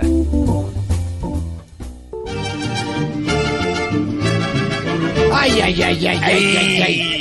Para que veas. No, no, no, llegó. Miren, mírenlo, mírenlo Ay, ay. todo Tan abrigadito. lindo, me abrigadito. encanta. Mire, con su con su chaquetica, ¿Pero ¿Qué es con eso? su ¿Una gorrito. correa de taches le puso al pony? Pues es que hay que hacerlo. Usted sí es muy lobo. ¿Cómo No, le va a poner le está- eso al Usted le está diciendo lobo a My Little Pero Pony? ¿cómo le va a poner una correa No. de taches a un pony? Pero No. Pero Tata, lo que pasa es que hay que asegurarlo, hay que asegurarlo de porque el pony exige mucho, el pony exige No. mucho, su chaqueta y su gorrito se quiere sentir abrigado y su correa de taches porque nos vamos para el Everest. ¿Qué? Sí. sí, No, sí, y lo sí, con correa de taches al Everest. Que- no, es que va disfrazado de Bueno. un Sherpa alternativo. Entonces vamos para el cielo y vamos llorando, dicen por ahí. Entonces, ¿Y por qué No. para allá? Porque eh, vamos a salir con una mujer que es enamorada del montañismo, de la escalada, del Everest, de todo lo que sucede allí. Que no es lo mismo que estar enamorado del montañero. No es Ah, lo mismo, no, es muy montañismo. Montañista, todo eso es otra cosa. Eso es muy distinto. Así que My Little Pony y yo llegamos a esta sección que se llama Que no lo dejen en visto, que es un esfuerzo, una obra de caridad. Eh, Esta sección que esperamos que sea de gran utilidad para cada uno de ustedes, jovencitos, jovencitas, para que no lo dejen en visto, porque usted se puede poner correa de taches, puede eh, peinarse de medio lado o como sea, pero no se merece que lo dejen en visto. Entonces vamos a salir con esa eh, mujer. Usted le coge las manos porque para que no le dé frío. Sí. Y le va a decir. eh, Se la sopla así. Se la sopla así. Y decía, le dice, le pone un gorrito para que parezca un Sherpa. Y usted le dice, ¿sabías que el Everest es la montaña más alta del mundo con 8.848 metros sobre el nivel del mar? Bueno, y ella le dice, sí, sí, sí, sí pues yo sabía, ya, Lo, sí. ya lo sabía, no me está sorprendiendo. Pero usted le dice, eh, ¿sabías que la montaña recibió el nombre de Everest en 1865 para honrar al coronel británico Sir George Bernstein Everest, que fue un topógrafo que falleció un año después de haber descubierto que la montaña estaba ahí, pero nunca la pudo ver, nunca la pudo escalar. Ay. Antes esa montaña se llamaba Pico 15. ¿En serio? Y- Ah, entonces el tipo no pudo subirla. No, o sea, era él es- topógrafo, entonces la midió y la cosa y le tomó. Pero nunca la pudo subir, nunca pudo ver el pico. pues que- nunca Pero fue nada. como que el del que la descubrió. Exacto. Y en honor a él, él muere un año después, y en honor a él, pues le ponen Everest. El apellido. Porque antes se llamaba Pico 15. Ah, para que vea. Ahí ya ella empieza a No, poner atención. ella ya va Dice buscando como, la "Uy, película". No, ¿cómo así? Sí, ¿Cómo para así? decir, vamos a ver películas, pero al final no va a ver la película. Porque si usted se ve la película completa, perdió. No, perdió. Sí, no le sirvieron para nada los consejos de Simón. Sí, entonces usted le dice, eh, en Nepal, Everest, eh, la montaña del Everest recibe el nombre de Sagarmatha, diosa del cielo. Pero desde la China, como comparten la frontera, le dicen Chomolunguma, madre del universo. Madre del Cho- universo. cho- ¿Qué? Chomolunguma. Chomolunguma. Madre, del universo, Madre del universo. En chino. Buen y en, dato, en- buen dato. y en Nepal le dicen Sagarmatha, diosa del cielo. Yo, yo prefiero decirle Everest. Sí, y Más ya, fácil, sí. no se complica. Pues mire, usted le dice, ¿sabías que el Everest está situado en la frontera entre Nepal y China? Pero desde Pekín habían prohibido el paso, el ascenso al Everest. Solo por esta vertiente se pudo empezar a subir a finales de los años 70. Está prohibido. Por aquí no puede subirse. Sí, no. Aquí usted no puede subir por No, aquí. y además los chinos como son estrictos, imagino la... Ah, no, chao. Entonces la gente únicamente llegaba por Nepal. Pero mire, le tengo dato. Eh, los primeros que alcanzaron la cumbre llegaron el 29 de mayo de 1953. Lo logró un eh, señor, un británico, Sir Edmund Hillary, y un Sherpa de nombre Sardar Tenzin. El 29 de mayo. El 29 de mayo de 1953. Eso está para que eh, antes de que se acabe el día. Sí, Del lo- 29 de mayo. Me, me parece chévere, me parece chévere. O por ejemplo, la primera mujer en alcanzar la cumbre del Everest fue una japonesa de nombre Junko Tabei en 1975. O y es por- que subir esa vaina sí es un... No, imagínese. ¿Cuántos muertos hay allá? Y, y eso que al inicio lo subían con tanques de oxígeno. Ya el reto siguiente era subirlo sin tanques de oxígeno. No, no, no. Mire, el Everest, usted le dice, eh, ¿sabías que el Everest lo han ascendido aproximadamente 6.200 personas? Aproximadamente 3.300 eh, alpinistas extranjeros y el resto han sido Sherpas, que los Sherpas son los que van acompañando No. a los alpinistas. pues, Ya le están cocinando. ¿Ah? Ya le están cocinando con Sí. todos esos datos. Ya, ella queda ahí como, uy, y, y le empieza a dar frío y usted la empieza a abrazar. Usted le dice, ven, toma este, este vinito caliente. Y le coge las manitos y la fogata y ya. O por ejemplo, usted le dice, el récord de ascenso de menor tiempo lo hizo un Sherpa que se llamó Pemba Dorje. Lo hizo en el 2004. ¿Cuánto creen que se demoró subiendo eh, este señor el Everest? ¿Y cuánto? No sé, días enteros, semanas, no, ni idea. No, ¿Cuánto? ocho horas y diez Ay, minutos. no. ¿Pero en qué? ¿En teleférico? Un, un- un Sherpa ya entrenadísimo. me- No, había subido un montón En de globo veces. aerostático. Sí, en Glo- en Globo también subo en ocho horas. Mire, serio? Sí, claro. Mire, hace, de hecho, hace muy poco eh, en Nepal se hizo una operación para limpiar la basura que todos los equipos de gente Ah, sí. que, que suben allá desde 1900, eh, pues han dejado, recogieron más de 10 mil kilos de basura del Everest. Claro, porque todo el mundo que deja la chaqueta, la tienda de campaña, las botas, Pero- el menaje la- para Pero no, no hay que estar en el Everest para hacer ese tipo de cosas. Porque mire, yo me acuerdo, obviamente guardando las proporciones, ¿no? En, en Cali hay un cerro, que es el Cerro de las Tres Cruces, por eso les digo, guardando todas las proporciones. Pero nosotros éramos un grupo como de cinco amigas que teníamos por concepto ya de cada fin de semana subir al Cerro de las Tres Cruces y cada una subía con bolsas negras de basura y lo que hacíamos era en todo el proceso de la subida al cerro era recoger todas. Y eso fue muy bonito porque el primer día éramos las cinco. Y al segundo día ya nos preguntaron vengan y ustedes que son de una fundación o algo no solamente nos gusta escalar pero pues es que la gente es muy cochina y acá tampoco hay canecas instaladas entonces pero nos pareció súper bonito porque la gente decía ay pues venga les ayudo entonces como nomás teníamos las cinco bolsas eh, la gente como que recogía la botellita o el papelito y nos lo tiraba a la bolsa de nosotros pero lo chévere fue que al día, pues a la semana siguiente, nosotros ya llevábamos bolsas como guardaditas por si había algún voluntario. Y no les miento, mire, terminamos nosotros antes de subir al cerro, como al mes y medio de hacer esa actividad, comprando de a tres y cuatro paquetes de bolsas, cada paquete de 12 bolsas, porque ya había muchos voluntarios. Entonces yo creo que uno también puede empezar desde poquito a construir este tipo de... A contagiar esos buenos Sí, comportamientos. de, de, de estas actitudes que son saludables para el medio ambiente y donde usted también no pierde su esencia de estar haciendo ejercicio, pero está haciendo algo más. Oye, eso está buenísimo, Eso- cuando hizo eso. Uy, es que yo era súper zanahoria, yo era, yo no salía a la calle a jugar ni a discotecas, sino que yo me la pasaba era en vainas sociales y esto era parte sagrada los sábados en mí. Eso fue como desde los 15 años hasta los 22. Con decirle que la primera vez que subí al Cerro de las Tres Cruces en Cali me demoré hora y 40. Y ya al final lo hacía en 25 minutos. Salvaje.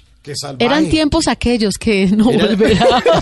Cuando era joven y bella. Era una cherpa, pero del cerro de las Claro, y no, y, y a partir de eso nos empezamos a dar cuenta que uno puede hacer muchas cosas. Y después con esas mismas amigas salíamos del Cerro de las Tres Cruces y nos íbamos a comprar a limón y panela. Y hacíamos agua de panela con limón. La dejábamos toda la noche que la panela se derritiera y el domingo madrugábamos a la ciclovía a venderla. Y con todo lo que vendíamos nos íbamos después a darles regalitos a los niños. No, esa fue una parte muy bonita de mi vida que yo sí quisiera que los jóvenes de hoy en algún momento tuvieran algo para hacer, porque es que es la única forma de que uno no se desvía con drogas, con embarazos o con, o con tantas tentaciones que hay. Es ocuparse y ojalá por el otro, como el don del servicio. Está buenísima esa Eso historia. está chévere. Sí, Está yo, buenísimo. yo me dañé fue después, pero, ¿Qué pero pasó, yo hacía muchas ¿Qué cosas pasó? bonitas. Bueno, entonces esto está para que Jesús al, al Everest, entonces. Eh, eso estaba Vamos por la alcaldía de Cali. Mm. Eso. pues mire, ya, ya, ya para ir cerrando esos datos, porque cuando usted cuenta esas historias. No, están buenísimas No, pues. ¿cómo lo van a dejar en visto? Antes le preguntan mucho más. Pero en esa eh, recogida de basura, donde recogieron más de 10 mil kilos, usted le dice a ella: ¿Sabías que aproximadamente los Sherpas en esa búsqueda de basura alcanzaron a bajar del monte Everest más de 300 cadáveres que estaban por ahí regados? no. claro, pues tantas personas que no logran el objetivo. Exacto. Además congelados allá, porque con ese No, frío que frío. Ahí usted le coge las manitos. Venga, venga. No se me vaya a morir del frío. Sí, venga, no, venga, imposible. venga, le doy un Ya lo tienen más piquito. abrazado en ese momento. Imagínense. Pues espero que estos datos les sirvan de algo para que la próxima vez no lo dejen en visto. Y antes de montarme en My Little Pony y despedirme, dele pico a Tata. Despídase. Esa vaina. Recuerde decirle a ella, nada, nada dura para siempre.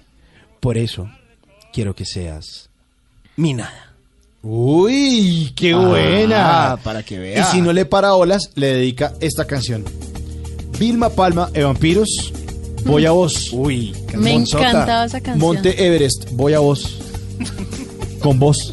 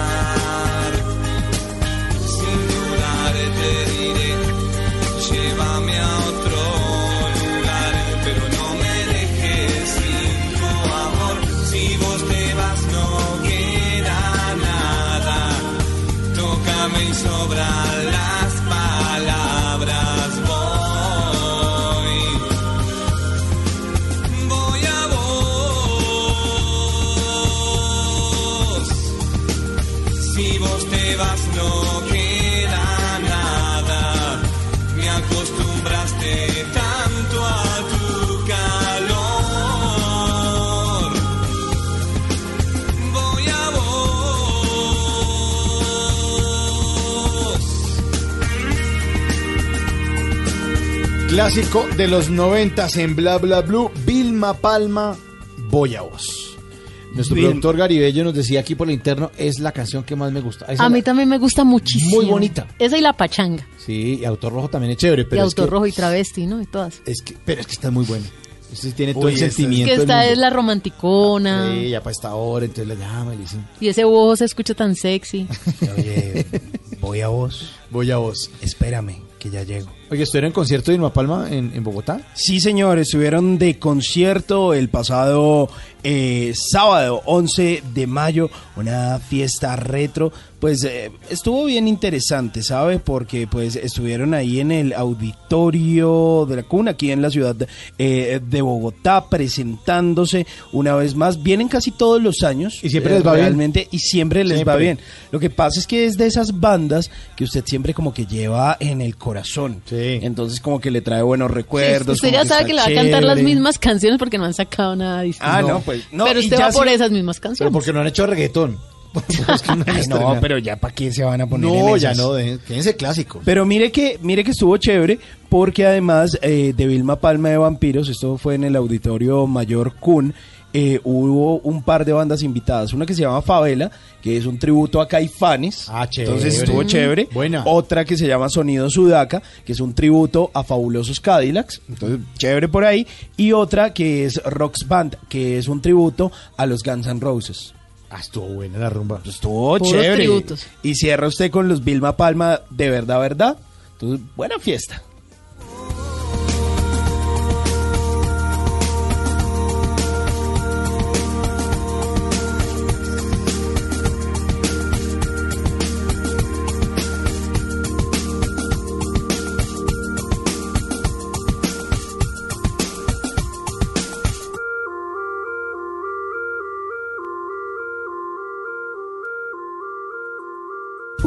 Bla Bla Blue. Conversaciones para gente despierta.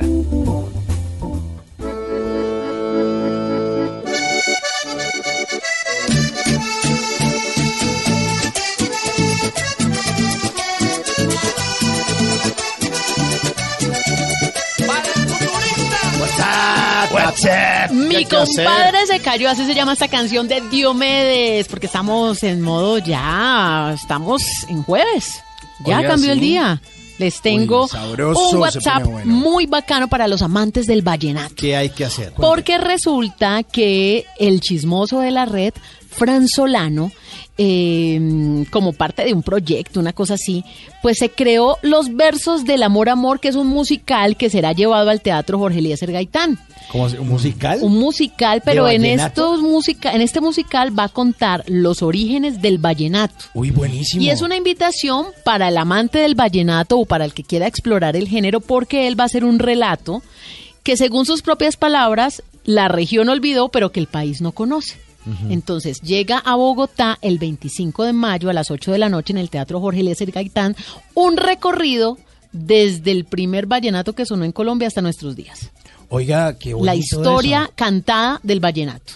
Uy, qué bueno. Y Frank Solano es como el libretista de todo esto y va a contar con cinco reyes vallenatos en vivo que son los que realmente le van a decir a los asistentes pues estos versos del amor amor y estos orígenes del vallenato, así que los estamos invitando. Eso va a ser en el Teatro Jorge Eliezer Gaitán de la ciudad de Bogotá y El en el sábado centro. 25, ajá. Versos del amor, amor. Oiga, eso está chévere. Está muy bonito. Venga, Tata, y hablando de vallenato, si hoy es... Hoy ya es jueves. Sí, ya cambió el día. Usted Sí. que se ha hablado por ahí con Frank, eh, que han trabajado juntos y toda la cosa, ¿por qué no lo invita? Es que yo le dije, Bla, Bla, yo le dije que viniera, que lo invitaba, entonces me dijo que, que estaba mirando pues porque es a las 10 de la noche el, el invitado especial, pero que pero que él nos oía de vez en cuando y que le gustaba mucho. Apenas Ay, le dije, me dijo de una. Me toca llamarlo como a reconfirmarle. Yo ahorita hago la tarea, le pongo un mensajito de texto, cosa que cuando un WhatsApp, cosa que cuando se levante lo vea y a ver si me contesta lo invitábamos para mañana de Pues, una. Está chévere, porque programita con él, vallenato, y él sabe muchísimo de vallenato. Yo alguna vez tuve la Claro, oportunidad de trabajar con él y contaba historias Ah, ustedes dos de ya trabajaron con. Frank. Sí, claro. Bueno, invítelo, Sí, sí, hágale sí. el viajado, cada uno por su Cada uno lado. por- co- así como cosa nuestra. Como Eso, eso, eso, ver, eso. Para que mañana amanezca con, ahorita amanezca con, con dos mensajes. Y, y se sienta, ver uy, tan solicitado. Presionado, presionado. por- Eso es. De una, de una. Me, me parece chévere. Buena invitado, buena, buena invitación. Oiga, Tata, ¿me le, me le puedo hacer otra recomendación? ¿Me le meto en su sección de WhatsApp? Claro que sí. Pues mire que justamente el día de ayer la gente de Páramo, que son los que se la pasan organizando todo este festival Stereo Picnic, del cual hemos hablado aquí en varias ocasiones, pues eh, han cerrado una serie de conciertos. Más adelante les voy a dar una sorpresa que tiene que ver ahí como con un toque tropical. Pero el día de ayer anunciaron que una banda que es del Paso, Texas, en los Estados Unidos, que se llama Cigarettes After Sex, o sea, como cigarrillos luego del sexo, es una de esas bandas que sí, quizás son como muy de la movida no tan conocida, de esa movida underground del indie pop, eh, y van a estar presentándose por primera vez en Bogotá. Digamos que no son de esas bandas tan comerciales que ustedes escuchan en la radio, pero que sí toda esta gente que son como medio hipster, de barba así como medio larga y que se visten medio alternativos, pues estaban pidiendo a gritos. Se van a estar presentando el próximo 20 de agosto en Armando Music Hall, aquí en la ciudad eh, de Bogotá. Entonces, para todos los fanáticos de esa movida indie, pues ya están las boletas ahí también a la venta. Ustedes las eh, consiguen con la gente de Páramo y pues chévere, pues, 60 mil pesos, barato. Sí. No, está chévere, está chévere. Si a usted le gusta la música indie, pues seguramente se lo va a disfrutar. Cigarettes After Sex. Bueno, me, me antojaron de vallenato. Sí, Ah, de tengo una. uno en bla, bla, bla. Hágale, de esto, una. tu cuerpo es jueves, tu cuerpo es jueves y, y qué, y el oído lo sabe. Eso, sírvalo, sírvalo, Sírvalo. sírvalo. Hágale.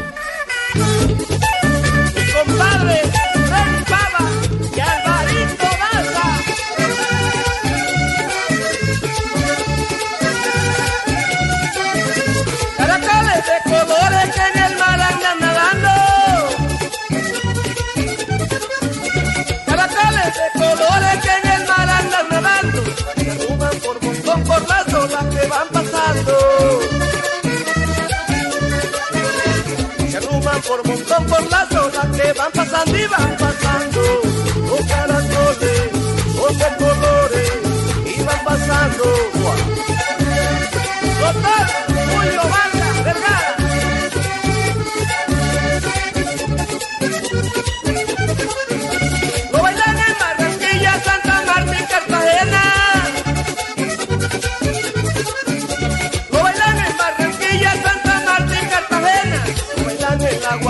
allá en el cabo de la vela. O bailan en la guajira allá en el cabo de la vela, allá en el cabo. Con caracoles, ahí van paseando.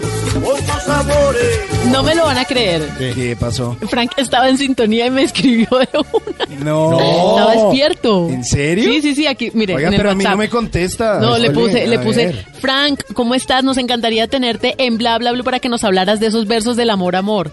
Y me dice, claro, amiguita, los estoy escuchando. ¿En serio? Gracias por la invitación y gracias por la promoción. Oiga. ¿En serio? Sí, sí, sí. Entonces le acabo de poner, ay, espera que ahí está escribiendo, le acabo de poner, ¿cuándo puedes? Mañana sería chévere a las 10 de la noche. Está escribiendo, ay, listo, sí, está escribiendo que sí, que, sí, que de una. Hoy, hoy. ¿Ya? Pero comprometido. ¿Qué hubo Sí, pues? hoy jueves. Puntual. Hágale. Entonces jueves 10 de la noche, de una. Aquí está diciendo, listo, amiguita. Ah, llego. entonces, entonces hoy tenemos a Frank Hoy, Solano a las 10. A las 10 de la noche. Listo. Ay, Bueno, pleque, pleque, La radio en vivo, Frank. papá, para que aprendan. Así se La sintonía. Carajo, muy bien. Frank Solano, entonces hoy a las 10 de la noche en Bla Bla Blue.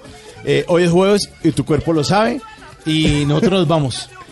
Bueno, hágale. Yo Pero me voy con esta música yo no me voy para mi casa. Bueno, no, vámonos. yo, a- yo no sé para dónde me voy. Yo me voy saliendo del estudio haciendo trencito. A ver quién se pega. Eso, venga, venga, eso, para- eso, hágale. eso, eso. Chao. Eh, eh, eh, Y me dicen las muchachas, ya llegó mi caracola y caracoles, hay de colores, o caracoles, colores que en el mar andan nadando, se arruman por montón por las olas que van pasando y van pasando. Los caracoles son de colores. Bla bla blue. Conversaciones para gente despierta.